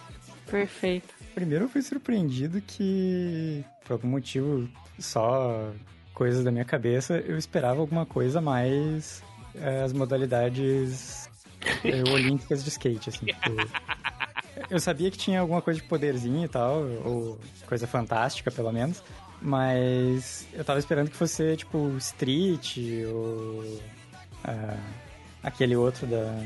Esqueci o nome da modalidade, mas que é da- das piscinas lá. Que é- Uhum. não é pool, mas enfim. E daí quando eu abro o negócio, Olha, a, a culpa é totalmente sua, porque foi várias vezes que acho que eu e o Vitor falou. Isso é Initial D com skate. sim, aí eu, eu fui surpreendido que o negócio parecia Initial D ou é, Velozes e Furiosos. É Tokyo Drift com skate. Uhum. Bom, a primeira surpresa foi isso aí, né? E eu também não esperava, tipo, um negócio tão louco que, tipo, ele já abre o primeiro episódio com o Shadow tacando bombas no negócio. Eu, eu devo dizer que sobre essas premissas que a gente faz às vezes, por mais que elas sejam perfeitas pra explicar as coisas, quando a gente não assistiu, a gente escuta e a gente só não acredita, sabe? Nossa, Não então, então vocês, não, vocês não vão acreditar nada do que eu vou falar, então, no meu anime. Eu vou, Helena. Eu vou, Helena, porque eu vi um episódio. Realmente. Então, É, só, você só viu um episódio? eu vi um só e já fiquei, cara. É, mesmo assim, não. Mas enfim, é... aí, beleza. Fiquei é, um pouco surpreso e tal, mas eu tava curtindo, assim. E Eu curti os episódios seguintes também, tem a, a introdução do Snow e como ele é. Já começa a ver de cara, assim, que vai ter um. coisa bem clichê, assim, tipo, o prodígio que vai aprender rapidamente e se tornar um grande mestre do negócio e tal. E aí o negócio vai andando, né? E vai tendo vai formando, vai, vai apresentando vários personagens e vai mostrando claramente que é um monte de casalzinho de meninos com meninos. Né? Exatamente. E, é, inclusive, o, o único casal hétero que eu acho que aparece, que é o casal, entre aspas, que é o, o interesse romântico do Shadow na dona da floricultura lá, dá errado, né? Então, Uhum, muito bom. ela já tinha outro cara. E aí começou a me dar um pouquinho de sentimento, assim, uma coisa meio... Ah, é, on Yuri Ice, assim. Ah, porque- não, porra, sabia. É, tipo, ah, tem vários casais aqui, mas. Mas veja bem, eles não são tão casais. assim. Só que ele não faz tantas alegorias que nem Yuri on Ice, por um lado, mas por outro ele faz mais focado num shonenzão de skate, assim, mas daí ele tira uns episódios pra ser totalmente, tipo, ah, olha só que bonitinho esse casal aqui dos dois. Eu E- só. é, tem muitas pessoas que chamariam esse tipo de relacionamento de bait. Eu não chamaria de bait, eu chamaria de a relação natural dentro de uma obra otaku. Porque Eu chamaria de coisa que- broderagem. É Broderagem. broderagem, claramente. Eles querem andar Não, de não, skate não tô falando. Eu tô falando, tipo assim, do relacionamento que não fica claro que é um relacionamento de verdade. Ah, fica tá, sempre nas letrinhas. Entendeu? Tipo, a- antes é, de mídia otaku é isso, né? Mesmo quando tem claramente um casal, demora muito tempo até que alguma coisa ser concreta aconteça, né? Então, É que tem casos e casos. E esse é um caso que é um pouquinho incômodo só. Porque, tipo, tem. Deixa eu ver, um, dois. Tem pelo menos três casais entre os protagonistas ali, entre o pessoalzinho que anda de skate. Tre Então, não, é muito. É, não, é tipo. É. Dos pe- pessoalzinhos é tipo é o Langa, o Reiki e o Joe e o Cherry. É só esses dois. E o Adam Tipo- e o Mordomo. eu Ah, digo mas isso eles porque eu tão acho que quando, quando você tem Boys Love ou Yuri, é, é muito mais comum você ter reclamações sobre esse tipo de romance do que nos outros animes, de maneira geral, sabe? Uhum. Ma- Mas eu nem acho que seja, tipo, um- tanto uma questão assim de tentar disfarçar ou tentar mascarar. Porque, tipo, porque no- todo mundo sabe claramente o que, que tá ali. Uhum. É mais uma questão de ser o tipo de obra que a mídia, no geral, acaba produzindo, sabe? É, então, mas. Hum. P- Podia ser que nem os. Eles retratam os romances héteros, enfim. É, Mas sim, faz sentido isso. É, é realmente. É... é- O jeito que as coisas são, realmente é isso. né? Mas, mas eu concordo, podia ter mais coisas, com certeza. Chega num ponto que a gente só cansa de ver esses relacionamentos estagnados. Sim. Bom, aí, continuando é, os primeiros episódios lá, a gente vai tendo. Então, o Reiki, que é o protagonista, é o carinha que faz os próprios skates e tal, e daí a gente é apresentado pro Snow, que é um carinha que andava de snowboard, e daí ele muda pro Japão e é filho de uma japonesa com um cara, não lembro qual a nacionalidade. É canadense, E- eu acho. Eu acho que é, É, canadense, enfim. do que eu me lembro. Ele morava num lugar montanhoso com neve e andava de snowboard. Daí ele vem pro Japão e aprende a andar de skate. Canadá. Ele dá aulas de inglês durante o anime. Excelentes aulas de inglês. Aí a gente vai sendo apresentado a, outra, a outros personagens bem estereotipados, assim, tipo o menininho mais jovem lá, pedante, o Mia.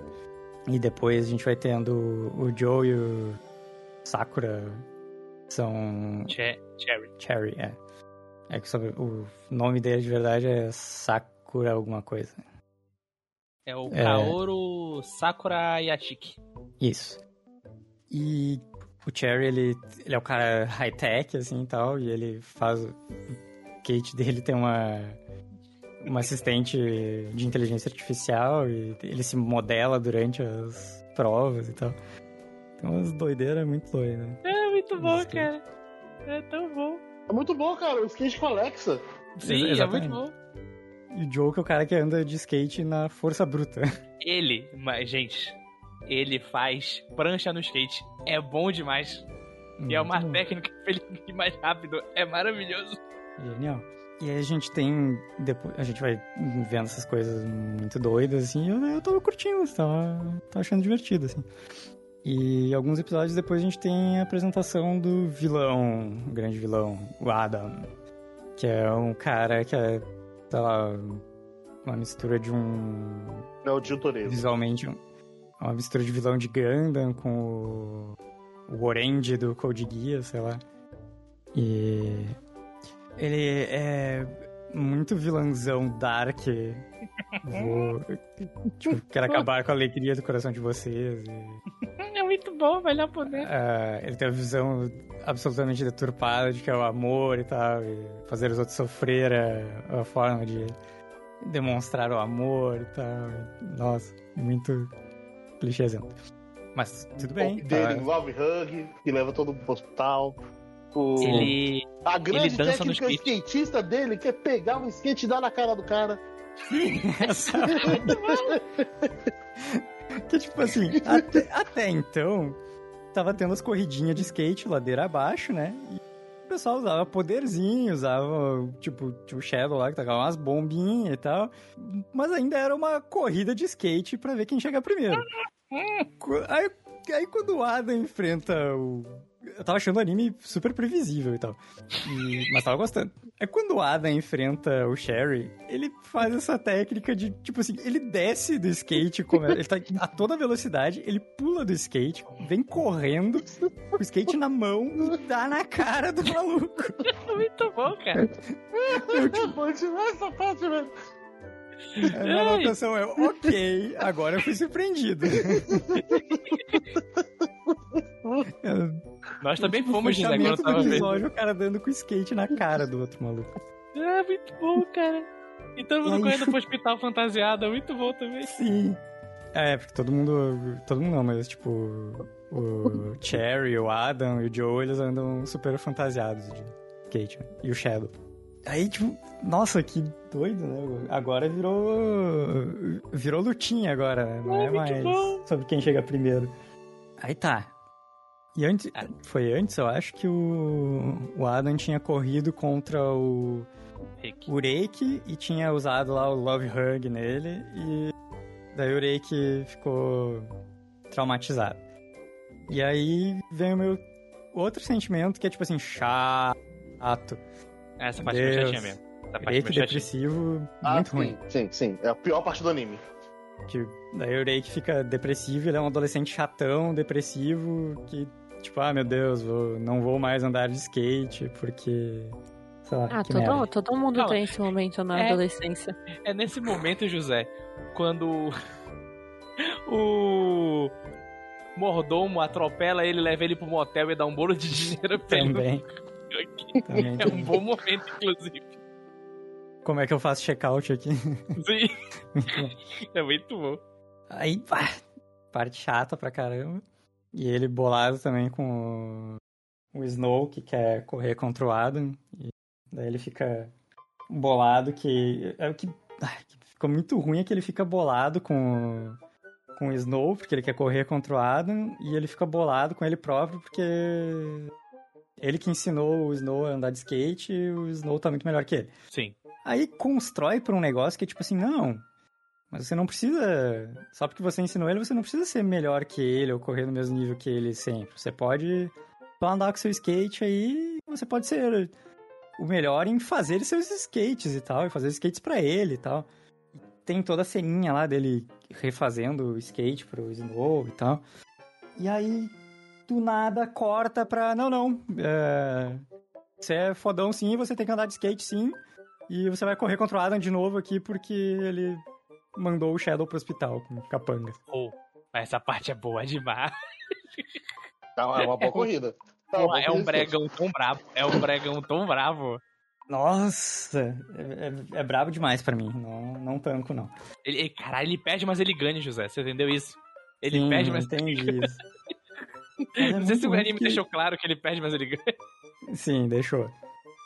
O que me fode é que o anime deixou claro que ele não tinha a menor condição de andar perto do, do Adam. E durante Uhum. a corrida, ele. Tipo, o Adam abre uma distância de, tipo, sei lá, 300 quilômetros de vantagem. sendo muito melhor, e daí, tipo, tem um corte de câmera e o cara tá. O Reiki tá, tá. chega a ultrapassar ele. Caralho, ok, eu acho que o, José teve uma síncope do último episódio. Deixa eu que tá aí. Não, é. Pra mim é, foi ladeira abaixo, assim. A Caralho, reta be- final, nossa. Ele bebeu gimo, ele bebeu gimo até. Tava, tava quase. assim. cê- o, o final do episódio. O final do foi ladeira abaixo? Ah, Ah, Completamente. Aí, tipo, nossa, porque essa, fin- essa reta final ele começa a jogar um monte de coisa. O mordomo dele do nada é o, o mordomo do Adam, do nada é o cara que ensinou o Adam a andar de skate. bom demais. Aí, tipo, Ele tem um ok, passado triste. Ele tem um passado triste. José. sim, ok, posso lidar com isso. Tô, tô- tô feliz de ter isso, não exatamente, mas ok, posso lidar. Pra ele simplesmente ser cortado, desistir da Calma, corrida do nada. Pausa. É porque o José não falou que nesse último momento tá tendo um torneio de skate. É, tipo tá o torneio de shonen com chavezinhas de batalha. Tipo, tal pessoa irá lutar com tal pessoa. E tá tendo várias lutazinhas das pessoas uma contra as outras. Aí o mordomo se descobre que ele é o, o skatista lá da. Lá da pista, ele desiste da, da, da corrida dele. Sim. E aí que entra o Reiki como substituto. Ah, não, o Reiki já tinha corrido, ele Já só desistiu da semifinal pro Snow ir direto pra final. Uhum. Que provavelmente, sei lá, contaram errado a quantidade de episódios e não. tiveram que. Porra, gente. Não era, não era 14, não? Porra, É. fudeu.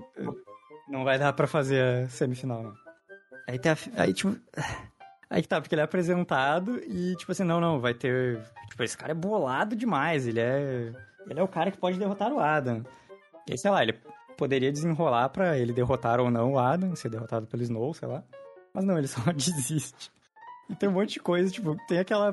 Tem... Por que tem um arco de investigação criminal nesse anime? Não, não, José, José, porque tem um arco sobre política japonesa nesse anime, José. Pois é. Com investigação criminal, José. Que não nada. um parlamentar, Uma um parlamentar personagem- corrupto. Que aparece na abertura e ela tem 5 minutos de cena no anime, José. Sim. A Ruivinha lá. eu A gosto esse arco.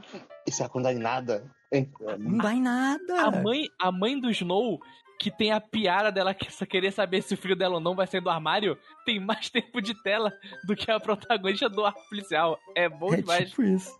E aí, tipo, eu fico com essa sensação, tipo, meu Deus, esse, esse anime não abraça direito nada, porque ele, tipo, ele só larga umas, uns teasers, assim.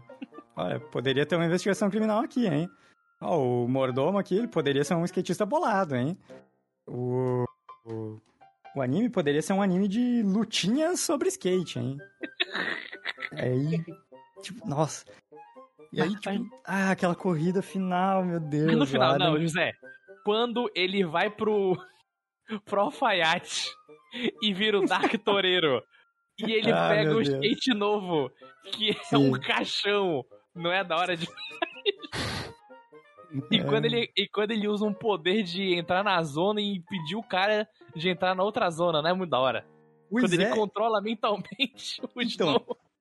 Poderia ser, tipo, não me deixaria bolado se ele tivesse abraçado de uma vez isso. Só que ele sempre tem um. Ele nunca se joga direito no negócio. Porque ele vai pro carinha lá e daí.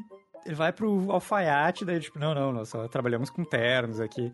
Então, tipo, tem que ser uma coisa. Tem que parecer esquisito. Não, não pode abraçar que os caras andam de skate com roupa de herói, assim.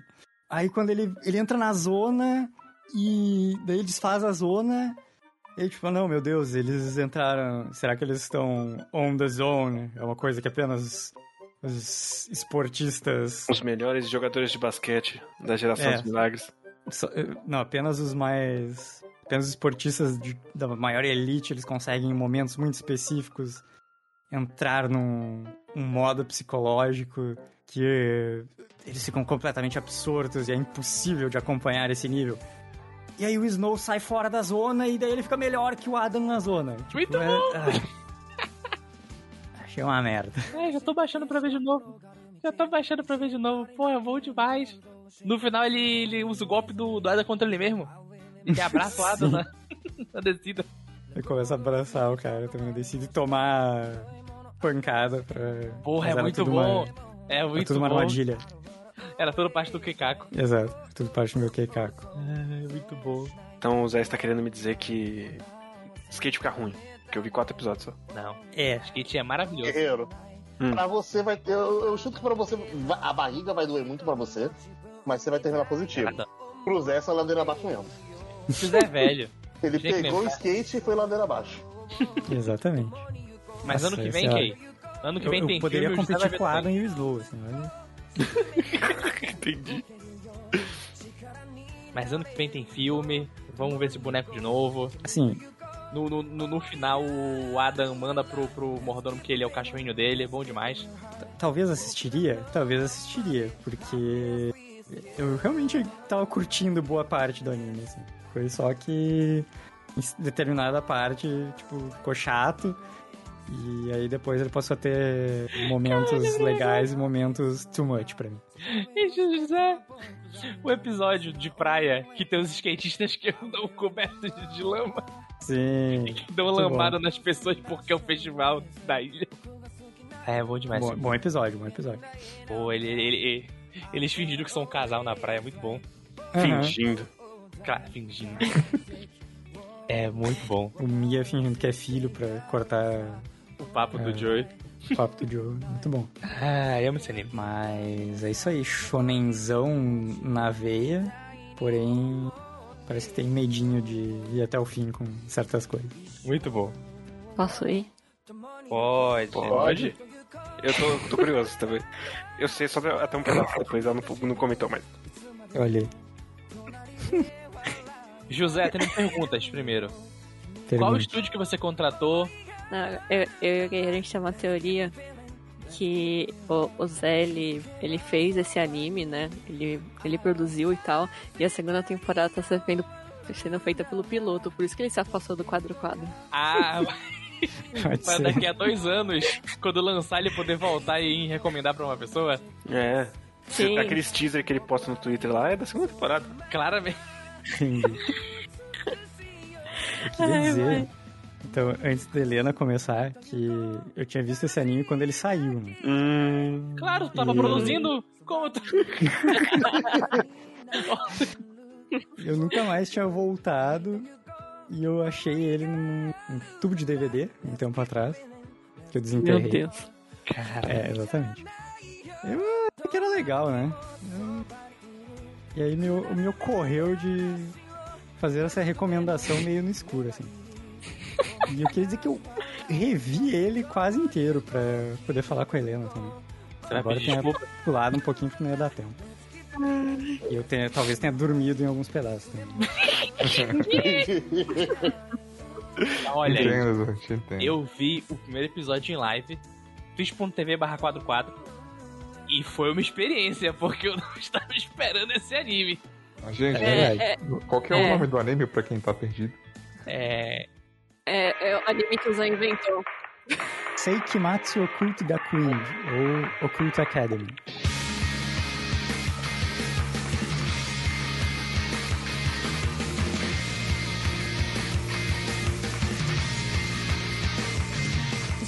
Esse mesmo.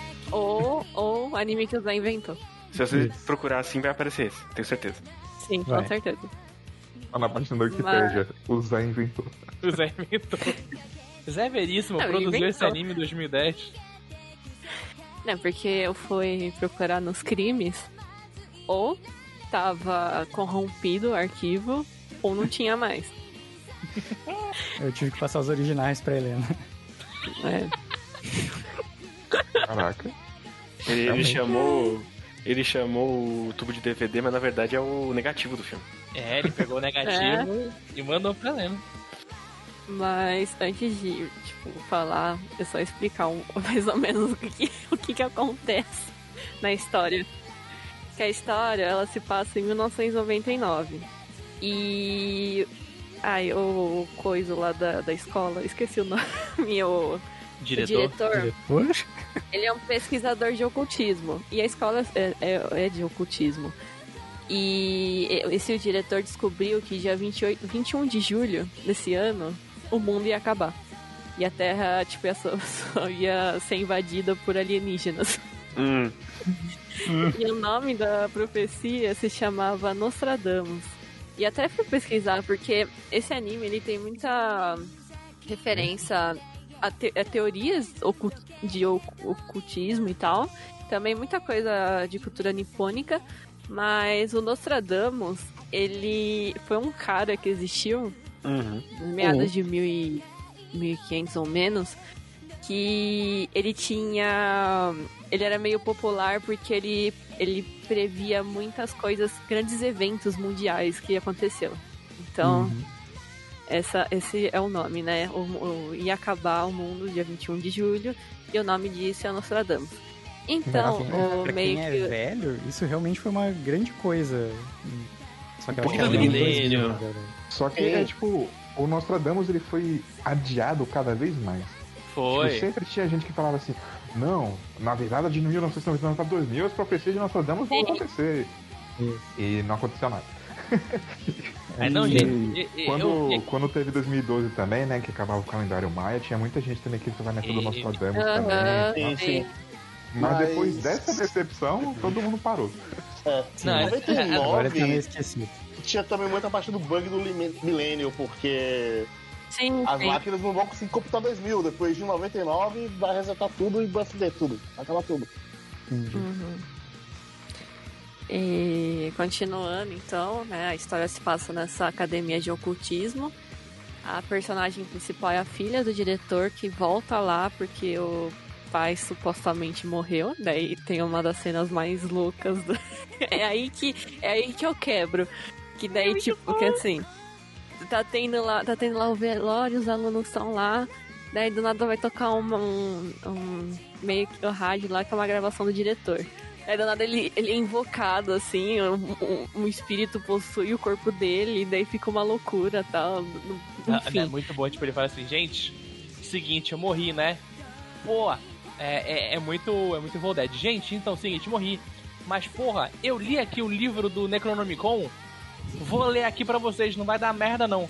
Aí ele lê o Necronomicon e o corpo dele volta a vida. É bom demais. É. daí, é, daí, ok. Daí a, a protagonista, que é a Maia, ela detesta o oculto, né? Ela sempre fala, nos primeiros muitos episódios, que ela fala que odeia o oculto e tal. Isso é meio que revelado depois, porque o, o pai. O pai, ele, nos últimos anos, ficou muito ligado ao oculto e meio que largou a mão dela e da mãe. Então por isso que ela tem essa raiva do oculto. Enfim, daí, né, começa meio que na, a trama quando vem, né, o, o Boom, é, chama Boomen, né, só que o nome dele é, é Fumiaki. E ele viaja lá do futuro, vai pro passado pra salvar, né, descobrir o que, que é a chave do Nostradamus, o que que originou a- o fim do mundo, né, que vai acontecer. Daí os dois meio que se juntam e daí eles vão tentando ver o que que é. Daí o lance que, assim, pra descobrir o que que é a chave, ele tem um celular que ele, ele tem que tirar foto de qualquer coisa e pensando que ele tem que destruir o negócio. Daí ele vê o futuro. Então, por exemplo, sei lá, se eu tirar uma foto, né, sei lá, da, da grama aqui e, vê, e tira foto, daí aparece o que aconteceu no futuro, que é destruição. Se eu tiro foto de uma pessoa, ah, aparece um esqueleto, quer dizer que ela morreu. Então ele tem que ficar procurando o que que, o que, que é a chave, né? Porque daí vai mostrar, né, que ela que foi o que destruiu. Então Ele é vai isso. mostrar. Quando ele achar a chave, ele vai tirar a foto e vai aparecer o futuro. O futuro com tudo bem, assim, digamos. Daí, enfim, só que. Ai, é muito, é muito- Eu não tenho reações, assim, porque eu fiquei muito surpresa com certas coisas. Meu, é uma comédia, é um humor que, tipo assim, você tá assistindo, daí do nada ele te joga um humor. E você, dá um, um susto, assim. E os personagens, tirando o, o Fumiaki, que eu não gostei muito dele, assim, são personagens que tem, são muito engraçados. Tem um cara. E o nome dele é JK, que é de JK seria. ele, ele é meio gordinho e o cabelo dele é preto, assim, na, na raiz Gótico. e vermelho. e ele é gótico. E ele fica segurando, tipo, uns negocinhos. bastãozinho uns pra-. É, bastão- de metal. pra detectar o, o espírito. E ele só fica lá, e é muito. eu fico mijando de rir. E tem outro que chama Smile, que é. Ele, ele, ele só serve assim pra bater em todo mundo. Ele vai com uma chave de fenda enorme. não é Chave de fenda, daquele negócio lá, e fica batendo nas pessoas. É isso que ele faz. O anime inteiro. Aí também tem a Kozue, que é maravilhosa. Ela, ela é, tipo, fissurada no ocultismo, mas ela nunca teve uma experiência com o ocultismo. E tem até um episódio que é muito louco, que, que o professor chega e fala assim, pô, vamos fazer uma experiência aqui de Quase morte. vida pós é, quase morte aqui, ah, a Kozue vai. Daí ela pega e tem uma experiência lá, só que meio que o espírito dela ficou lá por conta do óculos dela que ela perdeu. É, assim, é, esses, essas coisas muito loucas vai acontecendo. E daí só é, umas comédias também muito boas. Daí também tem uns momentos assim de drama que eu não esperava também, que eu achei bem interessante, que é mais puxa esse passado da Maia lá sobre o pai. Também ela tem uma amiga de infância que também estuda lá, que né, o pai da menina tenta fazer alguma coisa legal e daí não sai como ele quer, daí meio que as duas brigam, cada um bate na cara da outra. Uhum. E também tem outro que eu achei muito legal que tem um da menina lá que eles vão, assim, eles estão numa aula lá, daí ele, a, a professora fala: "Ah, a gente vai chamar o espírito de alguém. Ah, vamos chamar do diretor." Daí daí só que acabam chamando de uma menina sem querer. Acaba dando errado e a menina fica lá. Daí meio que rola um polter, poltergeist, parece. E ela fica meio que é meio que eles vão descobrindo o que aconteceu tal. Daí descobrem que a menina morreu, né? Congelada. É tipo, ela ficou esperando no Natal o Papai Noel fora de casa e acabou morrendo congelada. Daí, tipo.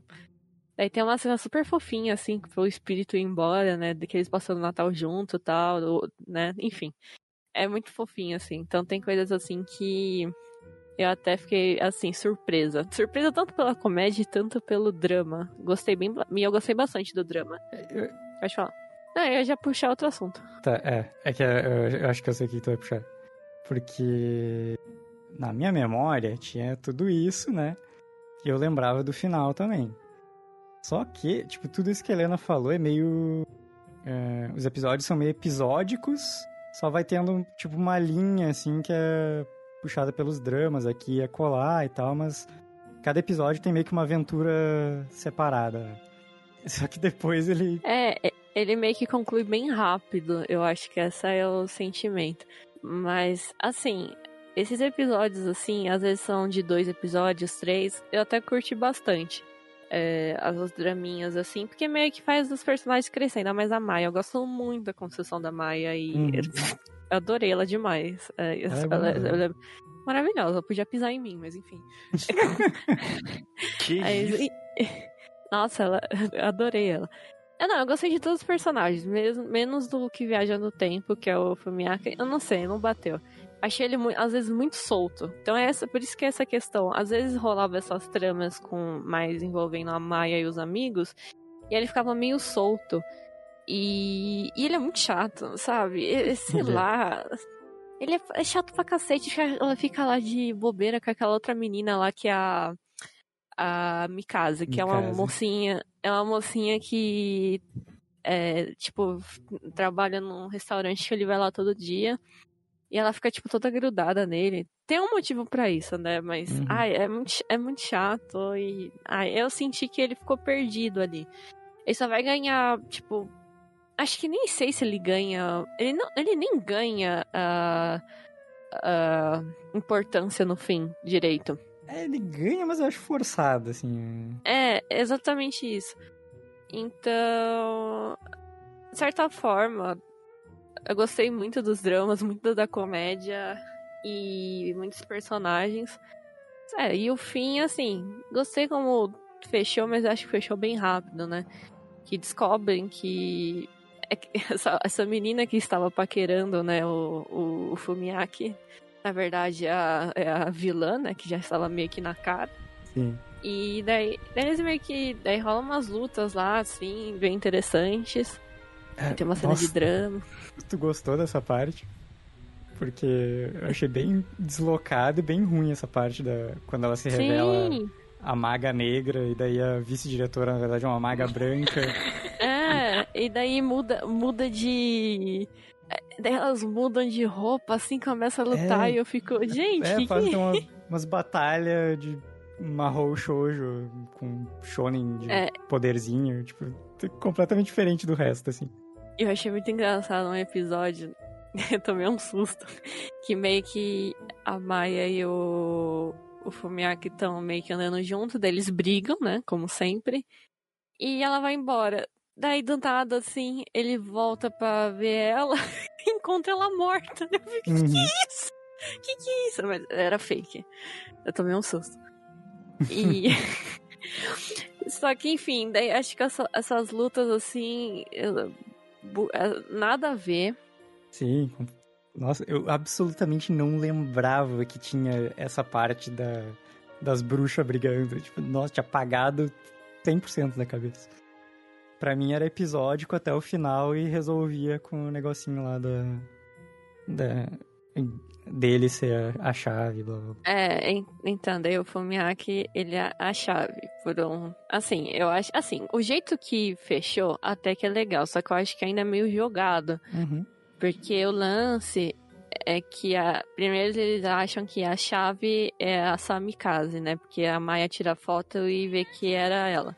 Só que na foto tava o Fumiaki. Então o lance é que no último episódio tá previsto que o Fumiaki se encontre com o Fu- o Fumiaki mais novo. E o Fumiaki mais novo, ele era meio que famoso porque ele, ele aparecia na TV porque ele sabia droba, é, dobrar colheres. É, ele era aqueles médium que entortava. É. Ele era o Uri Geller. Isso. Só que criancinha.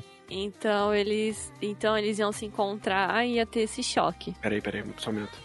Então ele era o Guri Geller. Exatamente. Então meio que, né, daí assim, daí você pensa, pô, é só evitar, né? Tipo, manda o Fumiaki pra casa, tudo certo. Não, mas é que dia 21 de julho vai ter um negócio da, da, da escola, vai ter um encerramento, eu tenho que ir.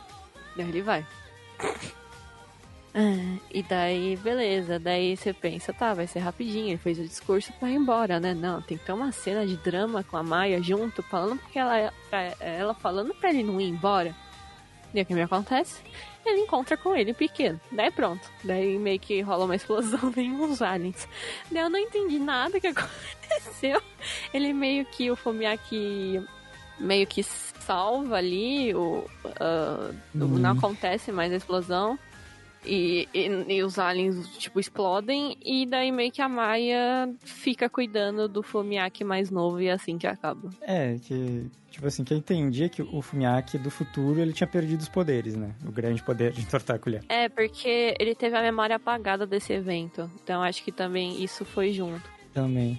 E aí, tipo, o que eu entendi que ele salvou é que nessa volta do tempo dele, nessa talvez iteração do- Uhum. de viagem do tempo, ele fez a mudança que é deixar de ser covardão e tentar enfrentar os monstros. Daí ele recupera o- os poderes, ele adulto recupera os poderes na hora e sai enfrentando os bichos. Daí aquilo meio que Sim. ele acaba se sacrificando pra derrotar os alienígenas e tal. Que é forçado, assim, É. é. Tipo, é, é meio que intencional pra ser assim no último episódio só e tal. Eu não Uhum. achei tão ruim. né? É, até que foi ok. Além do mais, também, esqueci de mencionar, tem chupacabra no- nos episódios. Meu Deus. a, é a Kozue sendo. A Kozue é maravilhosa. Ela sendo possuída. possuída. Tem. Aí tem uma cena muito boa da Kozue dançando e aparece um trem. Um trem. É muito bom. Essa, essa personagem é maravilhosa. Ela só se ferra. Mas enfim, de certa forma, em questão técnica, assim. É que sei lá, eu sempre tento é, perceber, assim, construção de personagem. Eu então, ah, de certa forma, eu gostei muito da construção da Maia. Tipo, passou de uma menina que odeia ocultismo pra algo assim que ela volta a gostar de novo e, né, e seguir em frente. Então, gostei Ela bastante. passa- ao longo do anime ela vai ser uma pessoa que ela, é- ela é bem intragável no começo, assim, também. né? Ela é babaca com todo mundo e tal. E- Maravilhoso. Nunca errou. Não, no começo ela era chata com todo mundo. Aí depois ela vai, vai fazendo amizade com as pessoas, vai começando a tratar todo mundo bem, menos o Fumiaki, que não merece mesmo. É isso. Uf. Uf. Ah, que bom que você gostou então. Gostei. Até porque você inventou um anime pra ela. Obrigada, Zé. Obrigada, Zé, pela produção do anime. Muito bom. Espero uma segunda temporada. É isso aí. Aí, aí é com o piloto piloto. tá, tá produzindo Tá aí. fazendo. Ele, ele é original ou você inventou o mangá pra adaptar pro anime? Não, não. é, Fizeram uma adaptação do meu anime. Mas o original é o Ô, anime. louco. Entendi. Ô, louco, não deixava. Que isso, famoso, hein? tá, então agora eu acho que é a minha vez, então. Sim. Me, me indicaram Porque aconteceu nepotismo, nepotismo. sorteio. Jamais. Eu sorti uma vez só. E quem me tirou foi Helena Demar, que ela me ofereceu Tamako Market.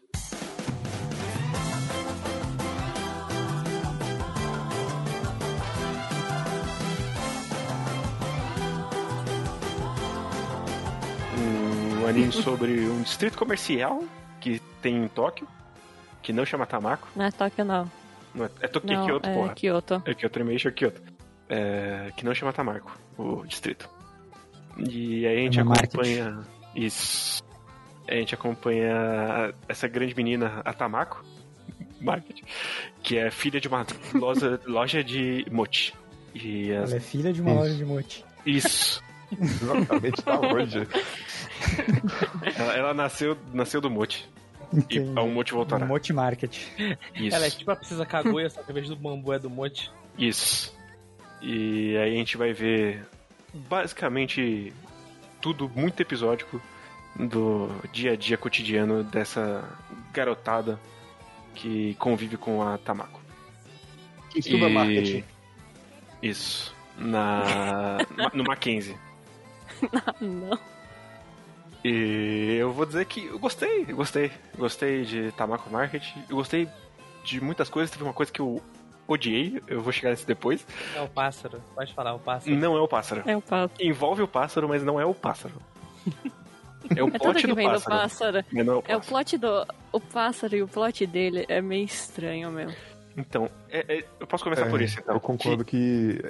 é, quando eu vi o anime, foi a parte que eu fiquei mais tipo, ah, isso aqui é meio foda-se, né?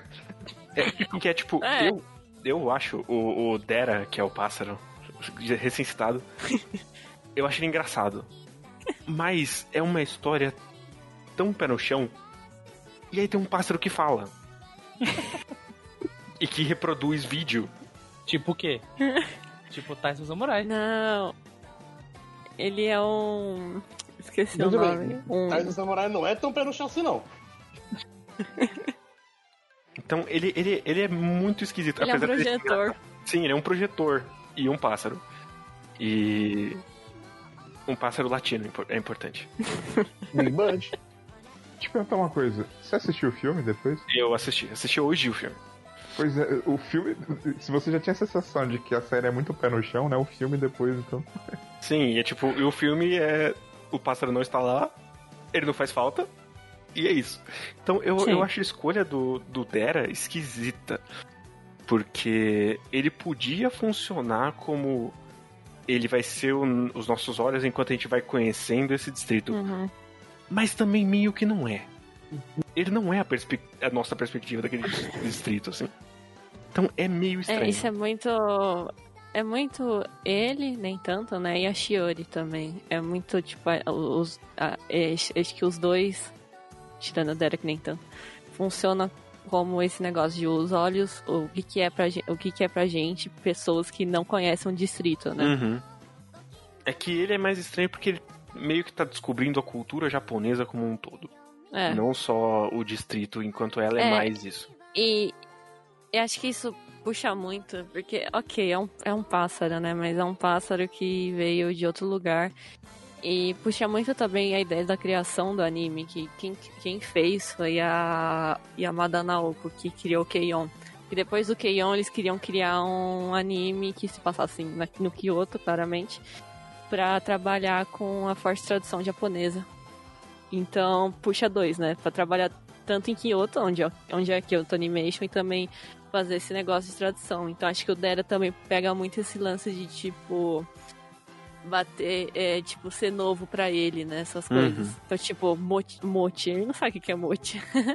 Mas eu, eu não sei, Sim. eu, eu acho a escolha dele Sim, ser um é estranho. pássaro esquisito Sim, isso deslocada aí. do resto. E era mais a ideia de ter um mascote, sabe? Aham. E aí. É. Só que, tipo, pra fazer esse mascote ser único, exageraram. Uhum. Mas aí. fato, assim, ele não é muito Uhum. importante, sabe? Apesar de ter até, até uns momentos em que ele é engraçadinho e tal, mas, tipo. É, não, eu, eu gosto das cenas dele, mas eu não acho que ele encaixa no resto. Mas eu, eu Sim. acho ele isoladamente engraçado, que é muito imbecil. É, Como já foi estabelecido nesse podcast, eu tenho humor imbecil. eu tenho mesmo. Então eu acho engraçado. Toda vez que ele vai ser galanteador e todo mundo só fala, não, cara, pelo amor de Deus. Só Para, por favor.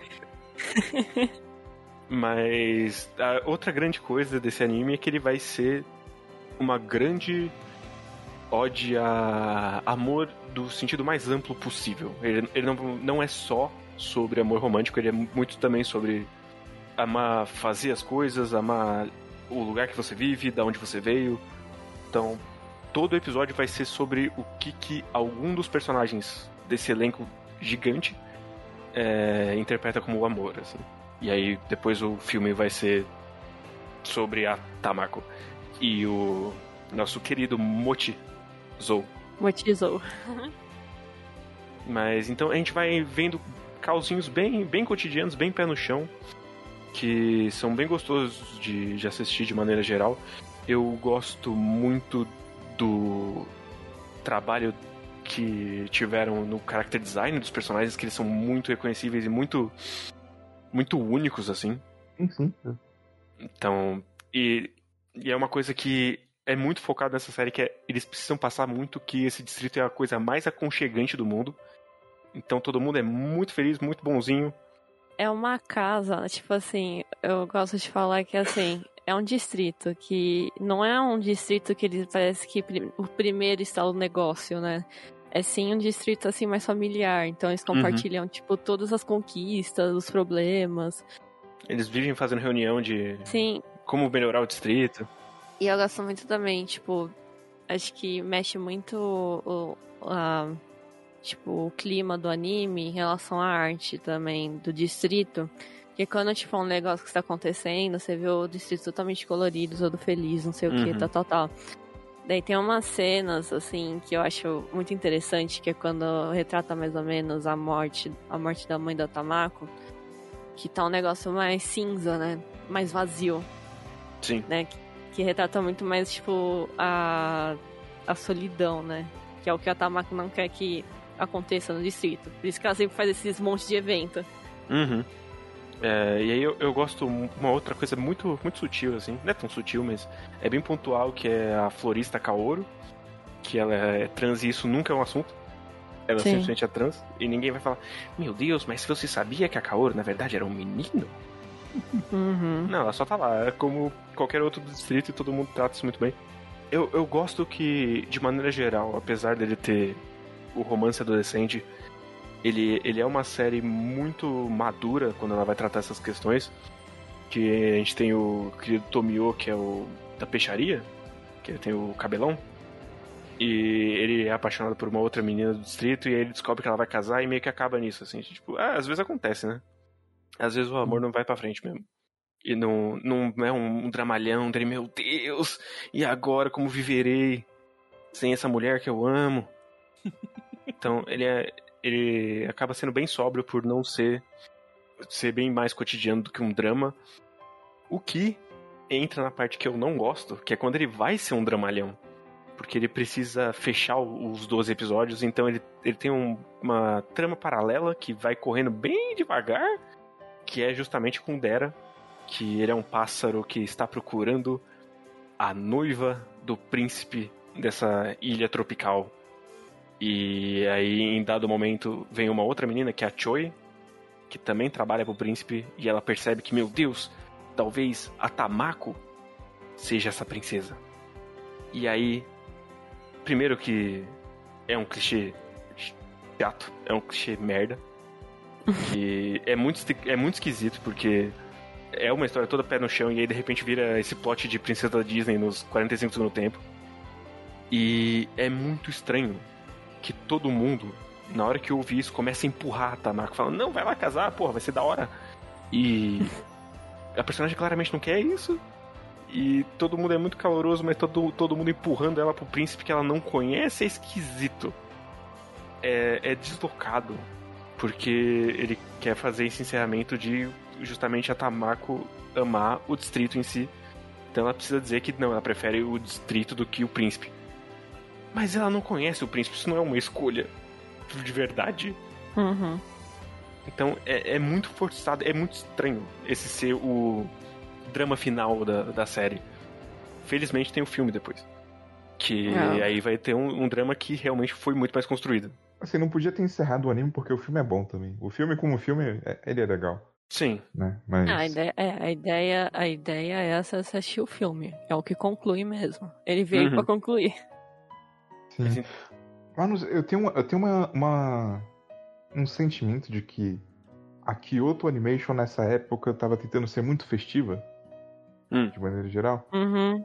sabe? Porque a gente teve Tamako Market, a gente teve aquele aquele anime do parque de diversões que eu esqueci o nome agora. A Mag Brilhante Esse- Park. É, o Esse é meio doido. Park. A gente teve aquele anime horrível da o Musagi em Phantom World, sabe? Tipo, Grande. O que tem a cena da mina passando por baixo da barrinha. É esse mesmo, é esse mesmo. Ah, esse anime? Ah, meu Deus. É. É, não, é- é- essa não é nem a pior coisa das coisas que acontecem nesse anime. gente. Coisas piores. E- É. e- Esse anime é da Kyoto? Uhum. Aham. Eita. Sabia não. É. Aí, mas assim, é, eu não sei, eu sinto que nessa época eles estavam, tipo, um pouco assim, sabe, atirando pra todos os lados. E aí depois eles se encontram mais de novo quando eles começam Hibiki Phone, ou quando sai o filme de Tamako Market, quando sai a Silent, ou, é, a Silent Voice, e aí por aí vai. É, Tabaco Market é de 2013. É, e tem Ryoka também de 2012. É, não, Ryoko é maravilhoso, mas Também É. gosto. é outra pegada. É. que, sei lá, eu acho que Tamako Market também foi muito mais uma visão meio que. Ai, não diria, tipo, mais pro lado econômico e tal, mas é- tem muito uma vibe de tipo, ah, vamos enaltecer o que, que é a, a cidade de Kyoto e a. Né, e a cultura, né? Uhum. que isso passa. Porque você olha assim, o mote, o mote é puta cultura japonesa, as lojinhas lá de mote, tudo bonitinho. E é muito legal que, tipo, quando eu tava assistindo os primeiros com o Guerreiro, ele fala, ele falou, né, que tem muito esse lance, tipo, do tradicional pro novo. Você tem as duas lojas de mote, né? O pai lá do Motizo, que é dono, ele quer fazer um negócio totalmente novo e tal. Já o pai da Tamako quer ser um negócio clássico e ficar no clássico. Uhum. E Eu, inclusive, ela- achei que ia entrar mais nessa questão de tradição e modernidade, acaba que não vai tanto pra esse lado. É que eu acho que ia ficar muito cansativo, porque o pai, o pai ele é bem tradicional Uhum. e vai mudando aos poucos, né? Isso. É, E Acho que se entrasse mais fundo também ia acabar um pouco com a proposta cansar, série. né? É. É. Mas é, eu, eu, eu acho que essa, essa questão do. Meio que eles farem, fazerem, entre aspas, né, essa propaganda pro, pro distrito. É, é meio que uma coisa que a Kyoto Animation quase sempre faz com os animes dela, porque eles Uhum. buscam muito, muitas referências locais, muitas referências reais, né? E os fãs do estúdio, eles são muito entusiastas do que eles chamam de peregrinação, que é justamente passear, encontrar esses lugares, tirar foto nos lugares dos animes, sabe? Sim. Então, tipo, é algo tipo, extremamente comum lá e, e meio que nessa época assim que começou a ficar cada vez mais popular também. Uhum. Né? Uhum. Tipo, é uma das coisas que eu gostaria de fazer se eu fosse em Kyoto é fazer essa, essa peregrinação do- da Kyoto Animation pra conhecer os lugares, sabe? Aham. Porque eu ia passar por lugar de Hibiki É. Ia passar por lugar de Clannad, nossa, ia ser maravilhoso. Não, Se eu passasse por Clana já dá a chorar meio litro, não, enfim. Aquele campo de beisebol lá. Onde tem a... uma das melhores partes. Ah, Pois é. mas, mas fala do filme. Ah, Agora. não, calma. Isso- é, Calma. Vamos por partes. Porque antes disso eu queria comentar que tanto a série quanto o filme são tão bem dirigidos. Puta que pariu. que amada, né? Puta que pariu. Perfeita. Guerreiro, depois É. de você ver Tamako Market, você sente que tem um espaço aí pra um Keion no seu coração agora? Não. Tem sim. Tem sim. E- Eles pode- só não sabem guerreiro. ainda. Eles só não A sabem gente ainda. pode rever Ribiqueufônio. Eu Pode. amo Rib... Eu amo Ribiqueufônio. Mas, É, Rebecca é maravilhoso mesmo. porra, eu, eu gosto muito da direção dela. Tem, tem uma cena no filme que é sacanagem, que é quando o, é, o, O- Mochizo se confessa pra Tamako. E aí ela sai correndo e começa a sumir tudo e vai ficando só uns pingos de tinta enquanto ela corre. Uhum, É muito bonito, assim. uhum.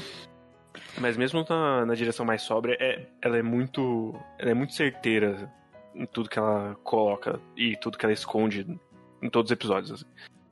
E eu gosto muito porque dá pra ver, assim, eu não sou tão conhecido de Kimi Ultimate, mas dá pra ver que eles têm uma conexão muito forte com música, porque toda a série deles é- tem Uhum. muita questão de música.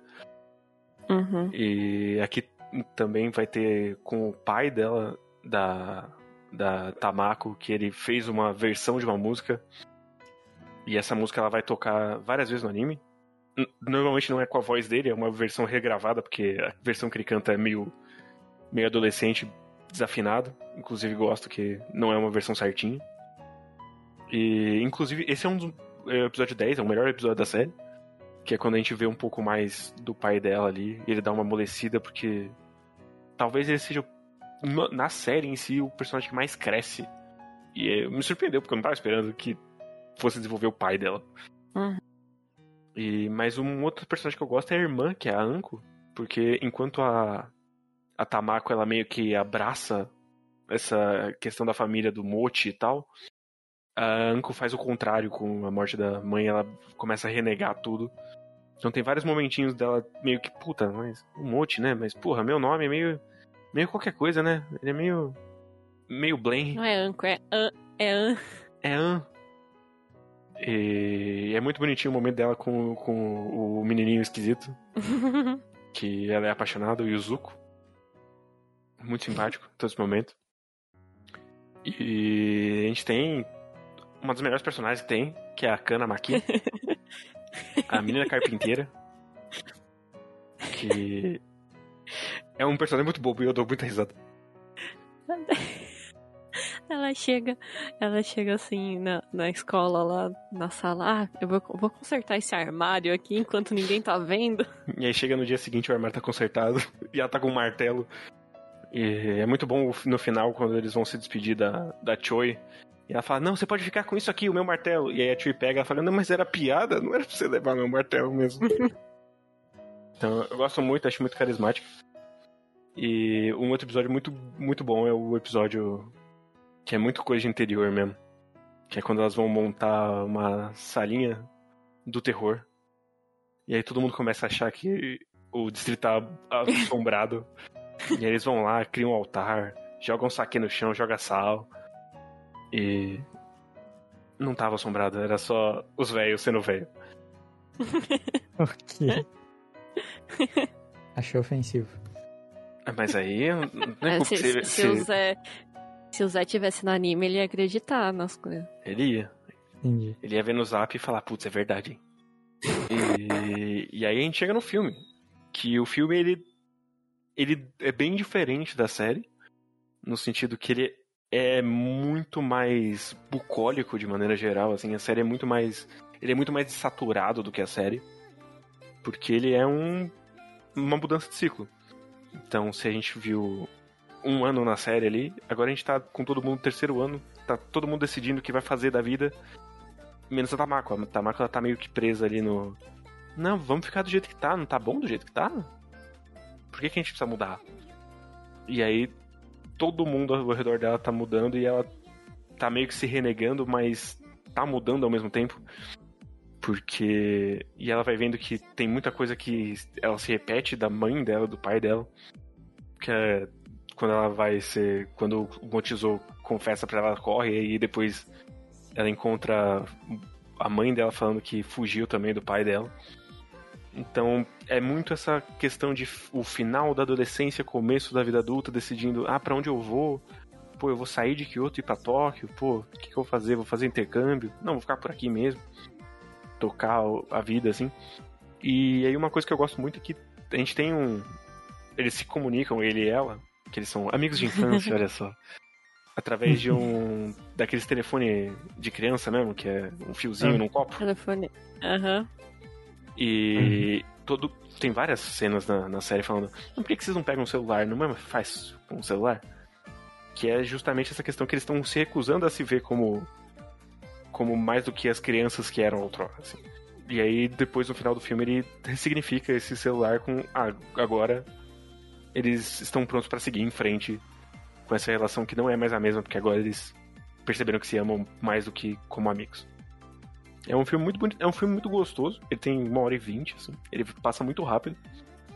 E ele é muito o, o- o romance adolescente one-on-one. Só que dirigido de um jeito maravilhoso, assim. É bem executado. Uhum. Uhum. E é muito. É, tem muito show-off nesse filme.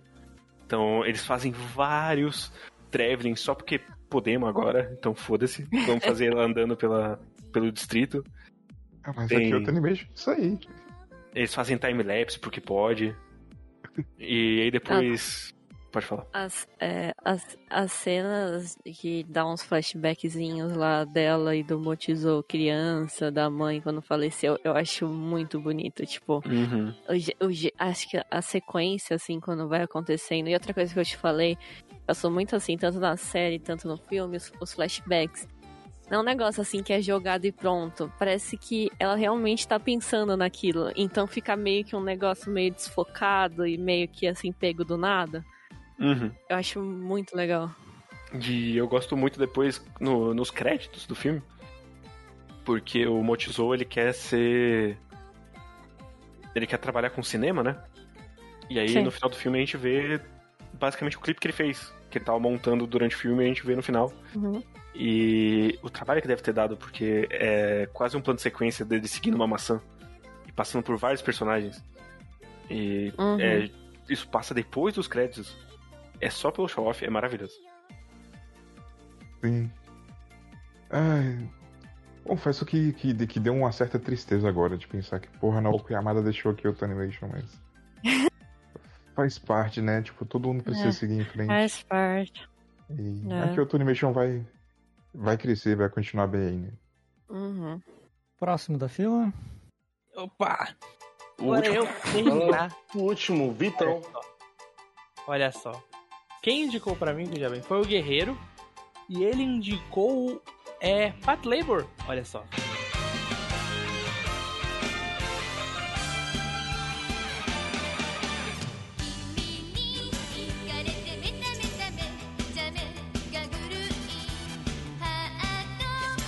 Mais especificamente, os sete primeiros OVAs dessa grande série, Mecha, que qual a premissa básica de Pet Labor?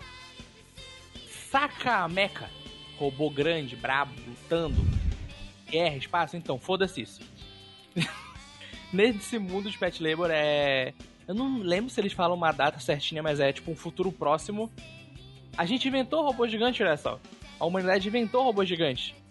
Só que eles não são usados pra lutar no espaço e grandes dilemas políticos sobre sobre os povos do espaço e será que somos humanos mais ou então os grandes monstros que vivem dentro da Terra, os reptilianos, não, eles são usados pra construção. Olha só. É o distante ano de 1999. Obrigado. Distante anos de 1999. Eu, eu, eu acho louco só que você falou grandes conflitos políticos. Aí eu, tipo, pera, mas tem.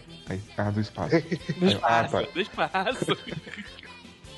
Só que, como a humanidade ainda é a humanidade, mesmo nos futuros de 99, algumas pessoas pegam esses robôs que são chamados de Labors e usam eles pra cometer crimes.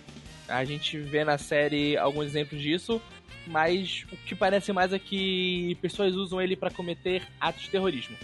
E nisso a gente tem É que essa 99 polícia ainda não tinha inventado a lei anticrime. não tinha ainda. A gente tem essa polícia, que é a Pet Labor, que ela é usada pra combater os crimes feitos com Labors. Uhum. Só que aí veio o segundo negócio do, desse anime que eu gosto bastante. Além de, vamos dizer, colocar uma coisa mais pé no chão, tipo, não, não é uma coisa grandiosa no espaço, não é um grande. uma grande história de um menino tendo que lutar com o seu robô para matar alienígenas ou matar monstros é na Terra, são policiais. E para mim a coisa mais legal é que é o time B da polícia Pet Labor. Então é um time que tem só o que restou. Então é tipo, ah, sobrou esse aqui, manda para aquele lugar lá. A gente vai ver o dia a dia do time 2 dessa polícia Pet Labor. E o time 2 é basicamente formado por. Quantas pessoas são? 1, 2, 3, 4, 5, 6, 7 pessoas É, principais são, e são três duplas de piloto e o Goto. três duplas de piloto? Sim. Porque é, é a Noah e o Ota que pilotam, né? Só os dois. Não, e a. A Kanuka. A Kanuka pilota é porque eu não lembro dela pilotando no. Aviais. Mas sim, são essas pessoas.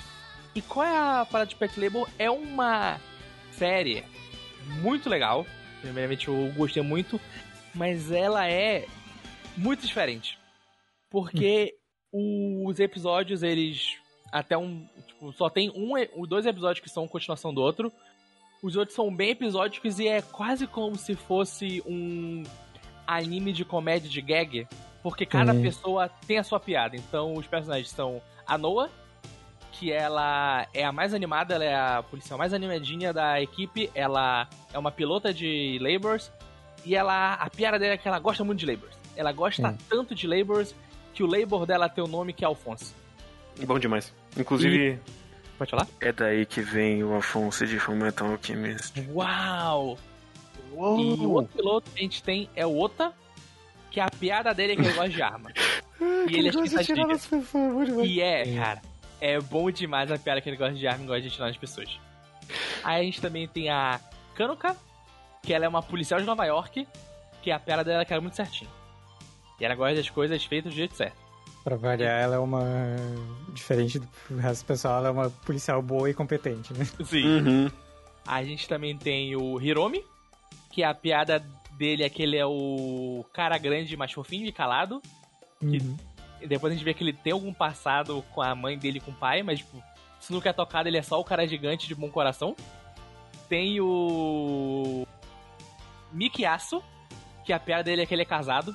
Eu também essa piada é boa demais. Sempre funciona a piada dele ser casado. Tem o Azuma, que ele. ele é filho de um Do dono Cara de que produz. Aham. que faz labors. labors. E ele não quer trabalhar com aquilo e vai trabalhar na polícia forçado pelo pai ou porque é a única coisa que sobrou. E a piada dele é que ele odeia aquilo. E tem o melhor boneco, que é o Kit Goto, que é o capitão deles. Que a piada é que ele é velho. Ele só tá Preguiçoso. muito cansado. Ele só tá muito cansado de É. ter que lidar com essa galera. Ele viu coisa demais. Ele viu coisa demais. Ele tá sempre com uma cara de tédio muito boa. Sim, Sim. Ele, é, ele é maravilhoso. Ele é maravilhoso. E outra coisa que me chamou a atenção, que eu já tinha ouvido falar de Pet Labor, eu só não tinha visto por, por preguiça, era que o Wash, né, tinha feito... Ele dirigiu os seis primeiros episódios do do anime e eu acho que ele escreveu todos, eu não tenho certeza. Oshi, quem sabe, é Mamoroshi, Ghost in the Shell, é o Ovo do Anjo também é dele? Sim. Ah, ok. Então também é dele. Que é esse cara conhecido por fazer coisas muito. muito cabeça, vamos dizer assim, né? É animes pra você pensar, sabe? Você vai sair pensando naquilo. E quando você vê isso, a última coisa que você vai pensar é comédia, sabe? Vai pensar que você vai ver esse anime dele e vai achar um anime engraçado. E é, é um anime muito engraçado. Ah, ele tem um episódio sério, uma dupla de episódios sérios. Inclusive é a minha parte favorita da série, mas quando a gente chegar neles eu vou falar. Mas é uma série muito boa porque ela sabe lidar com comédia e com a coisa séria. Principalmente porque, além de cada personagem ter a sua piada, tem a grande piada da série que é esse esquadrão é uma bosta. Eles são o pior esquadrão policial que existe. Porra, quando eles vão fazer o dia de treinamento. sai Ah, tudo eu- errado. É muito bom. E é, é muito engraçado, porque ao mesmo tempo que eles são uma bosta, no episódio 5 6, que são episódios que, entre aspas, viram sérios, você vê que, tipo, não é por, por falta de, de preparo, porque quando eles precisam, eles sabem fazer muitas coisas muito bem. Mas eu tô me adiantando. Então, são sete episódios, então dá pra falar um pouquinho de cada um. Uhum. É só É, antes é, dar o, o contexto que Pet Labor vem antes de Ghost in the Shell e Ovo do Anjo. Sim.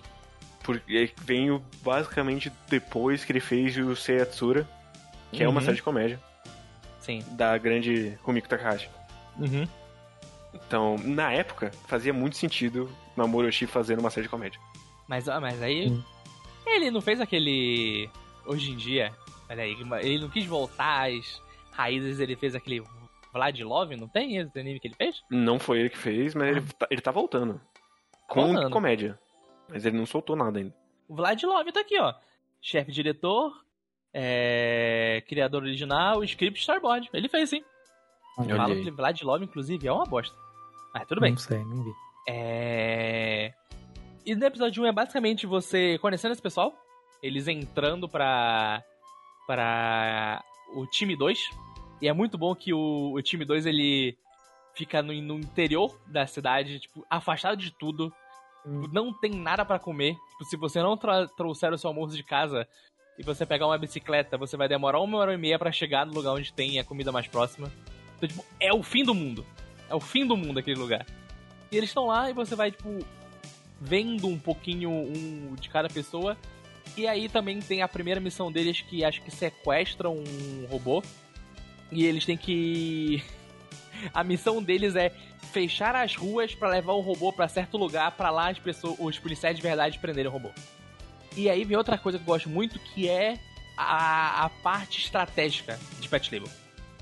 Que nunca é sobre o Alphonse, que é o robô da Noah, vai dar um socão no robô inimigo, eles vão ter uma puta luta e aí vai acabar. Não, é sempre tipo, nós vamos fazer uma estratégia, a estratégia vai dar certo ou dar errado, e se der errado a gente vai consertando pelo caminho. No final, a Noah vai aparecer, ela vai falar se renda, e o cara ou vai se render ou não, e tipo, vai acabar bem rápido. Isso também, tipo, é porque a série ela tem um baixo orçamento. Tipo, ela é uma OVA, então eu fui ver achando, ah, deve ser uma série, né, bem animada, pô, OVA dos anos 90. Mas, tipo, ela tem um orçamento muito baixo. Então, ele, e isso funciona em Pet Labor porque eles sabem as cenas onde eles têm que colocar o esforço. Então, tem muitas partes onde, tipo, os personagens estão de costa, os personagens estão com a mão na boca pra não ter movimento, só ter a fala. Os personagens estão em uma luz muito forte pra eles ficarem com cores chapadas, não ter que colorir. Mas quando eles precisam fazer uma cena que precisa de um pouco mais de animação, eles colocam naquele, naquele lugar. Então tudo que eles não usaram até um tempo, eles usam quando é certo. E a direção é muito boa, então essas cenas não ficam tipo, ah, pô, olha aí, claramente você só tá fazendo isso porque você está economizando. Não. Você sente que ele, essa cena mais parada, ela tá querendo falar alguma coisa pra história. Uhum. Uma das coisas que eu amo em Pet Labor, assim, é porque se a gente vai pra mecha mais realista, digamos assim, a gente Uhum. meio que tá preso em anime de guerra, sempre. Sim. Uhum. E eu simplesmente amo que é uma história ali de civis lidando com coisas normais. E tem robô. Sim, por, por acaso tem robô. E, e- e nem é um robô que foi criado pra combate. É tipo um robô que foi criado pra construção civil. E aí o pessoal falou: "Ô, se a gente meter um, um- um- Nem é meter uma arma. E se a gente fizer uma mão e ele pegar um 3 oitão gigante? Bom demais. tiro. É muito bom. Eu gosto muito do final desse primeiro episódio, que é tipo, ah, a No, o robô bateu no Alfonso, que é o robô da Noah. E tipo, não, gente, tá tudo perfeito. A gente prendeu os bandidos. E do horizonte vem a Noah correndo putaça pra bater no robô gigante. E caralho, tu quebrou o Alfonso. E todo mundo, para, para, já acabou a estação. Acabou nada. Acabou ali. E tipo, acaba com ela, tipo, estragando tudo. Ela usando muita violência quando tipo, já tava tudo é, concluído. E aí fica aquele, ah. Aí você entende, ah, por isso que o Goto ele tá sempre triste. E sempre cansado que ele tem que lidar com essas crianças idiotas. O segundo episódio é o que a gente é apresentado pra. pra personagem que é a. Ka- Kanu, Kanuka, né? Isso. E ela é de. Ela é americana. Ela vem dos Estados Unidos porque o, pre- o prefeito de Nova York tá visitando Tóquio e pode ocorrer um ataque terrorista. E eu gosto muito da cena de apresentação dela, que ela tá sendo apresentada pro Esquadrão 2 e ela fala: Hello, my name is Nanuka. Todo mundo, é! Porra! Que gata, ela fala inglês! Uh! Aí Ela. Ah, ela fala japonês. Ah, eu me chamo Nanukai. Caralho, que genial! Ela também fala japonês! Que linda, cara! E é muito engraçado. Muito, muito engraçado. Eu gosto muito do final do episódio. Que é. Realmente tão. Tem um ataque bomba. E colocam o Azuma, que é o cara que odeia ser policial, pra desarmar uma bomba. E o final é.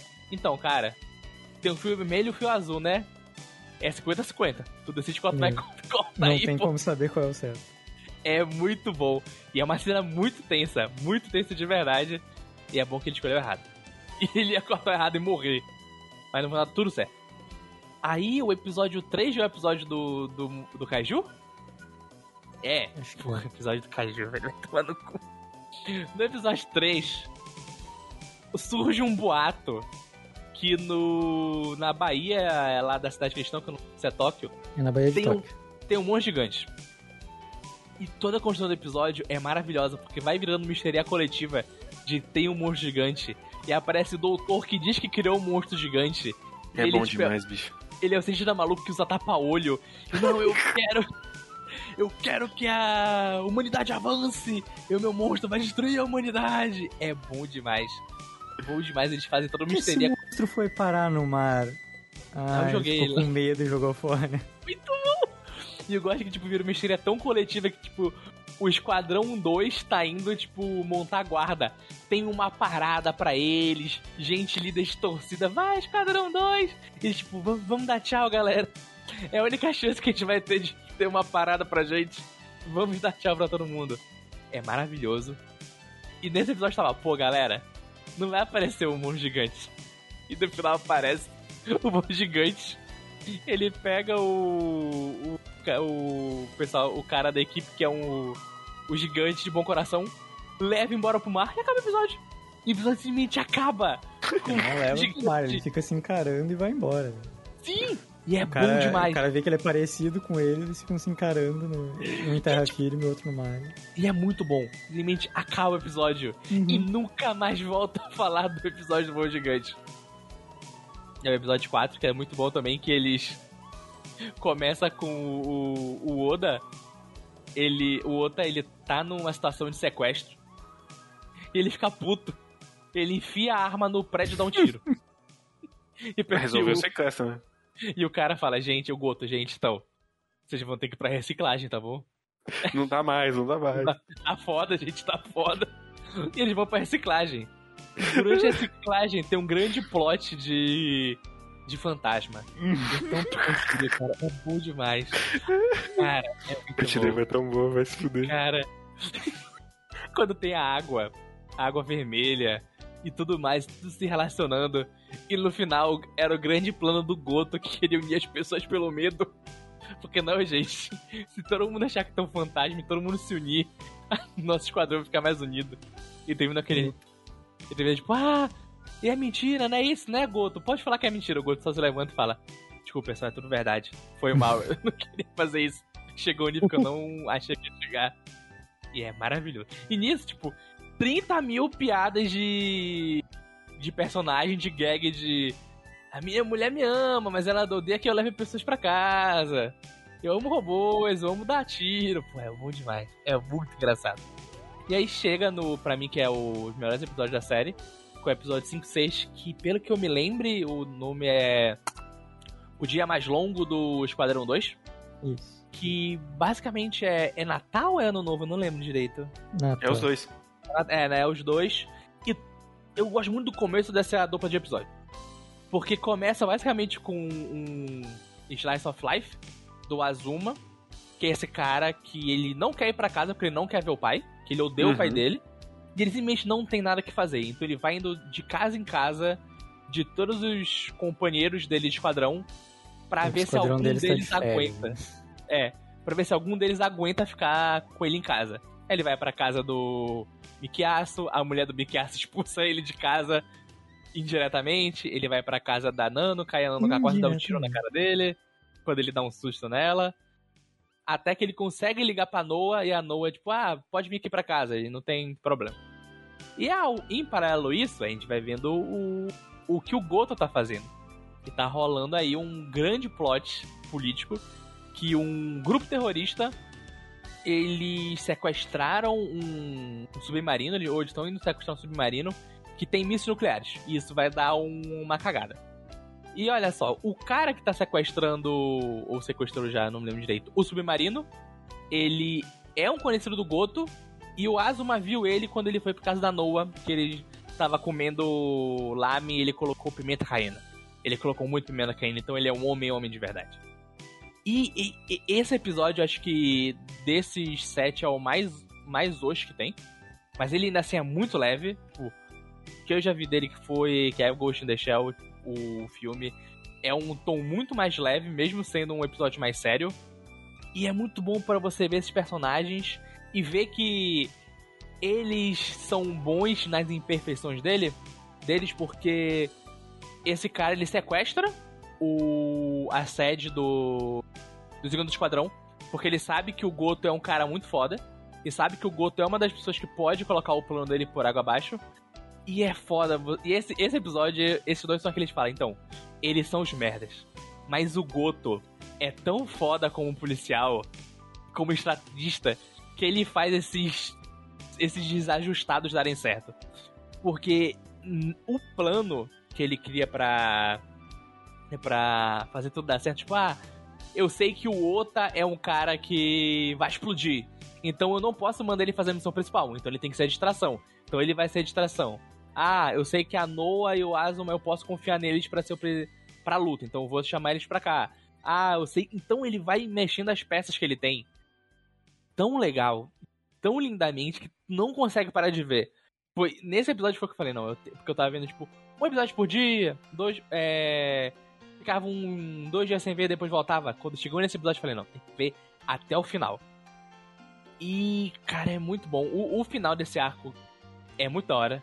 E toda a trama política dentro dele é muito boa. Tipo, o que o, Get, o Goto tem que fazer pra, pra conseguir fazer o plano dele. O que a Shinobu, olha, que é uma personagem que gente tinha falado que eu acho que ela é capitã do, do time A, do, da primeira, do primeiro esquadrão. O que ela faz pelo, pelo Goto, tipo, o que, que ela chega a ponto de sacrificar no momento para que o plano dele consiga dar certo. E o, as cenas de ação em si desse episódio, dessa dupla, são muito boas.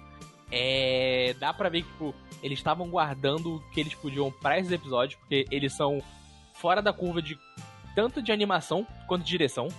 O Oshi manda muito, muito, muito, muito bem aqui. A, a cena onde dispara os mísseis, e a gente tem um foco na cara do Goto, que ele já sabia que o plano dele tinha dado certo, é boa demais. Demais, demais, demais, demais, demais.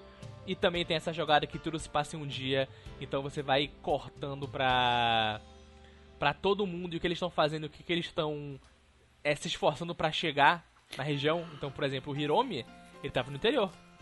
Só quando ele foi pegar um avião, já tava no estado de sítio, é, Uhum. Japão. Então ele não conseguiu chegar na missão. Ele ficou preso no aeroporto. E pronto. Eles no E- meio da neve voltando da casa da Noah, bom demais. Sim, é muito bom, muito bom. De caminhãozinho. Uhum. O que, que ele tem que fazer pra chegar lá pra, pra ajudar. E toda a segunda parte que a gente vê dos das pessoas, né? A gente vê o Ota na casa dele, tipo, se quando ele vê que deu merda, ele tipo, se vestindo pra ir ajudar a equipe. A gente vê a família do. que é a mulher, né? Do Miki Yasu e vê como eles são. A gente vê a, a casa da Kanuka, que basicamente não tem nada, que ela mora sozinha. E a gente vê como é a casa da Noah, que o pai dela odeia que ela seja uma policial. Porque ele acha que, ah, mas se você for policial, filha, você pode se machucar. E quem vai querer se casar com uma mulher que é machucada, né? Não pode isso, você tem que se casar. Já precisou desistir? Quer se casar com alguém? E é- são esses pequenos momentos que fazem o anime saltar mais olhos. E chegando no último episódio, que esse não foi dirigido pelo Oshi, mas mesmo assim é um episódio muito bom. Que, cara, começa o episódio com um caminhoneiro parando no posto e um cara no telefone recebendo uma ligação falando assim, cara, E tu não vai, só vê que ele fica muito nervoso. E aí ele sai e rouba o caminhão. E nisso aparece o policial e fala, cara, roubaram do caminhão. Aí o caminhoneiro fala, não, velho, não roubaram não. De boa aí. Não, mas que roubaram o teu caminhão. E ele começa a correr o caminhoneiro. E o policial vai lá e prende o caminhoneiro. E o que acontece é que o cara que roubou o caminhão roubou um caminhão que já tinha sido roubado antes. Ele, tipo, por coincidência, aí isso aconteceu. Ele roubou um caminhão que já tinha sido roubado. E nesse caminhão tinha o label que estava sendo usado pelo, pelo núcleo comunista de Tóquio. É bom demais. Só que acontece, o cara que roubou o caminhão, ele é um cara que ele só tava de boa. Ele recebeu uma notícia muito grave, que no, no final do episódio você descobre o que é. E ele falou, velho, roubei um caminhão por impulso. É muito bom ele explicando isso pro cara que é comunista ali. Claro, camarada, o impulso comunista de ir contra o Estado. Vamos na nossa luta, né mesmo, camarada? É muito estereotipado. Eu, gosto adoro. muito, tipo, ah, trocou o motorista e não me avisaram? Você é o meu novo contato, camarada? É, Não, não, eu sou só um trabalhador de meio período. Ah, um trabalhador de meio período, então você é um de nós. sim, é muito bom. E nisso tem todo tem todo um plano, é, e é muito bom esse, esse episódio também tem essa coisa da logística que, tipo, e tem, tem aquela coisa que, ah, é tão bom anime dos anos 90, que nesse aqui não é, não é tipo um retro, é um pouco de retrofuturismo, mas, tipo, 80. esse aqui é 80? 88. Ah, então, obrigado. Então, tipo, tá, a gente tem que fechar as ruas. Como a gente vai fechar as ruas? Eles abrem um puta mapa com todas as estradas daquele lugar e olha, a gente fecha aqui, fecha aqui, abre aqui, abre aqui lá, não sei o que. E cara, é tão da hora. É uma coisa tão simples, mas tão da hora. E eu gosto muito como. Nesse é, é ainda mais que os outros. Esses três episódios, tipo. Então, gente, o Goto é foda. Que tipo, o Goto sempre tá com tudo sob controle. Tem aquele general lá que aparece. Ele, não, vamos fazer isso, Goto. Calma, cara, relaxa. Fecha essa estrada, fecha essa outra, confia. Aí dá certo o, o, o general. Goto, então, a operação é tua agora, tá bom, vamos voltar pra casa. Obrigado, boa noite. Beleza, boa noite. E no final o que acontece era que tinha um robô, né? Tinha um label e tem uma luta muito legal da Noah com o cara que sequestrou. O, o robô ele pega outro label lá e também acaba lutando. E ele, se- esse final foi onde, tipo, acabou esse episódio eu já baixei os outros dois filmes pra ver. que é que por que ele roubou o, o caminhão? É porque ele recebeu a notícia que o filho dele tava nascendo. Ele tava muito longe do hospital. Então ele roubou o caminhão pra conseguir ver o nascimento do filho dele. E nesse momento o o Goto fala: Não, eu não vou contar pra ninguém que esse cara roubou. Aí a pessoa fala: Não, mas o outro cara vai falar que foi ele. Fala: Eles não vão acreditar num criminoso. Eles vão acreditar no criminoso ou em mim? Que foi o cara que liderou essa. Esse, essa, essa missão, sabe? Deixa ele ficar aí, deixa ele curtir o filho. Você quer ver o bebê? Vamos lá ver o bebê. Muito fofinho o bebê. E acaba, e é tão bom. Tão bom. Acabou esse episódio, eu já baixei os outros dois filmes. Você não viu? Não, não vi. Eu sei que eles têm uma pegada meio diferente da série. Ah, pelo. É, pelo que eu vi, principalmente o segundo filme, ele é bem não, o mais. primeiro já. O primeiro. Não, mas o. O, o, tipo, o primeiro já é bem diferente, mas o segundo falam que eleva muito mais. Foi o que eu ouvi falar. Eu acho que. Eu, eu acho que tem um contraste muito mais grande da série pro primeiro filme do que do primeiro pro segundo. Pra mim é Sim. muito claro que os filmes são a conclusão do. Osh dentro, do, dentro dessa franquia. É. Na conclusão, mas ele também escreveu os episódios do, do- da série, né? Ah, mas aí é tipo o. Miyazaki fazendo depois uns pedaços de Lupin depois É. do. Cagliostro Que é o final dele, mas... Depois que eu vi o filme, vou pra série. Mas, nossa, é uma. É um anime tão gostosinho. Tipo, é é essa loucura de. A gente pode fazer o que a gente quiser, então a gente vai fazer o que a gente quiser. Então, ah. Vamos ter um episódio onde vão achar um monte gigante, cara, dentro do, do lago.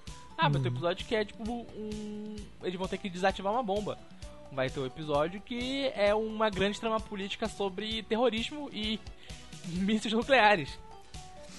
E é tudo, mesmo os, o episódio duplo, mas que é um pouco mais hum, sério, digamos assim. Sim. Mas é tudo muito leve. Hum. Poderia- É um. Tranquilamente ficaria assistindo isso por várias horas, assim. Sim. Por isso que eu quero ver a série depois. De, tem 47 episódios disso. Uhum. E, nossa, cara, é tão gostosinho. Ah, eu gosto muito do design do, do robô, do Al Alphonse. Acho Sim, muito da hora. legal. A ore- ele parece um coelhinho, né, com as orelhinhas lá. Todos os mechas têm um design legal. assim. Sim. E, e é visualmente divertido o robô puxar um 38. Porra, ele depois, em dado momento, ele pega uma escopeta, bicho. Sim, e é tipo, não é que lá é um raio laser, é uma lâmina progressiva, não, gente. Sim. Vocês uma arma um- super adaptada. Não, não, Vocês é só uma, uma arma- arma de gente gigante. É, você sabe isso aqui que eu uso no Coldre? Faz 100 vezes maior e dá pra aquele robô. Ele vai dar tiro com aquilo, tá bom? É isso que a gente precisa. E é, é- tu- tudo no design dele é tão legal, sabe? Ele ter a sirenezinha no, no ombro, o, o, o piloto ficar meio meio visível, sabe? E outra coisa que é muito boa pra economizar dinheiro, incrivelmente, a cabeça do piloto tá visível, menos a boca. Então sempre que alguém tá falando dentro do robô, só precisa colocar fala, não precisa mexer a boca. E, cara, é muito bom. Já baixei os filmes. Quero ver a série, quero consumir tudo de Pet Label, porque é muito divertido, muito gostoso de ver. E acho Infelizmente, você não pode consumir o mangá original, porque não tem scan completo. Tem... que... Olha aí, que divertido. Olha só. ê. Mas é aquilo, né? Quem não viu, veja, porque é muito da hora. Então todas as pessoas que falaram aqui que já consumiram, gostam. E a Helena vai ver, né, Helena? Você não gosta de mecha? Tô de, tô de Ano- boa. An- Ano que vem, Helena, vamos ver? Tô de boa, tô de boa. Mas esse não tem. Esse é. Slice of Life de Mac. Esse é bom, esse Calha de ter uns mecha ali. Né? Não, no próximo ano, o Zé no sorteio, você vai ver o Mecha. Vai. Exatamente. Helena, e- ano que vem tu não escapa. O Zé foi bonzinho contigo esse ano. Ano que Vou tirar a Helena Não, o de Zé. novo. o Eu Zé- vou tirar a Helena de o novo e eu vou fazer um anime de mecha pra ela. não, ele, ele fez um anime. Foi. Mas você não escapa, Helena, não Victor. se preocupe. Ano que vem não tem golpe. Ô, Helena. e Gintama. Vai assistir? Helena, se então tivesse três episódios e ano que vem. Falasse, Vitor, vem então, eu veria. Vai ver Mas- Gintama, sim. Assim, você convenceu a patroa. Aí já tá um passo. Convencer? Convenceu, você mostrou a Elizabeth pra ela. Ela achou fofa. E a Carol é movida às coisas fofas. Então ela. Mas ela mostrou a Elizabeth com pe- pernas peludas.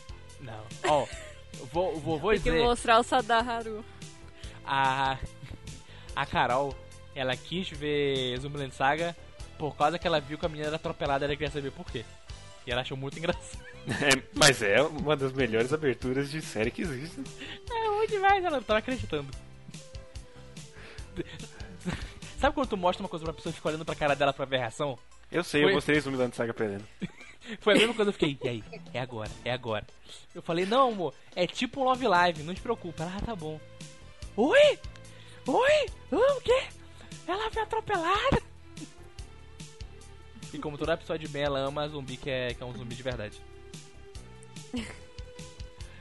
Ah, Mas é, é uma excelente personagem. Maravilhosa. Mas então é isso. Foram as indicações. A gente. A gente foi bem positivo, assim. Acho que a única pessoa que saiu mais negativa foi o Zé. É velho, né? Velho tá foda. É, o coração tá, tá duro pelo O Grêmio. coração tá velho. Ele, tá, ele tá cansado porque produzir o anime. Sim, né? É. É, ele foi lá produzir um anime e vocês deram só skate pra ele. Troca. Foda. Skate. Relaxa, José. Ano que vem, se pai Akudama Drive 2. Não se preocupe. Aí sim. Que isso. Mas então é isso. né? Feliz Natal, feliz Ano Novo. Que 2022 seja muito menos desgraçado que 2021. Sim, por favor. E é isso aí, gente. Então, até a próxima e tchau, tchau! Tchau! é.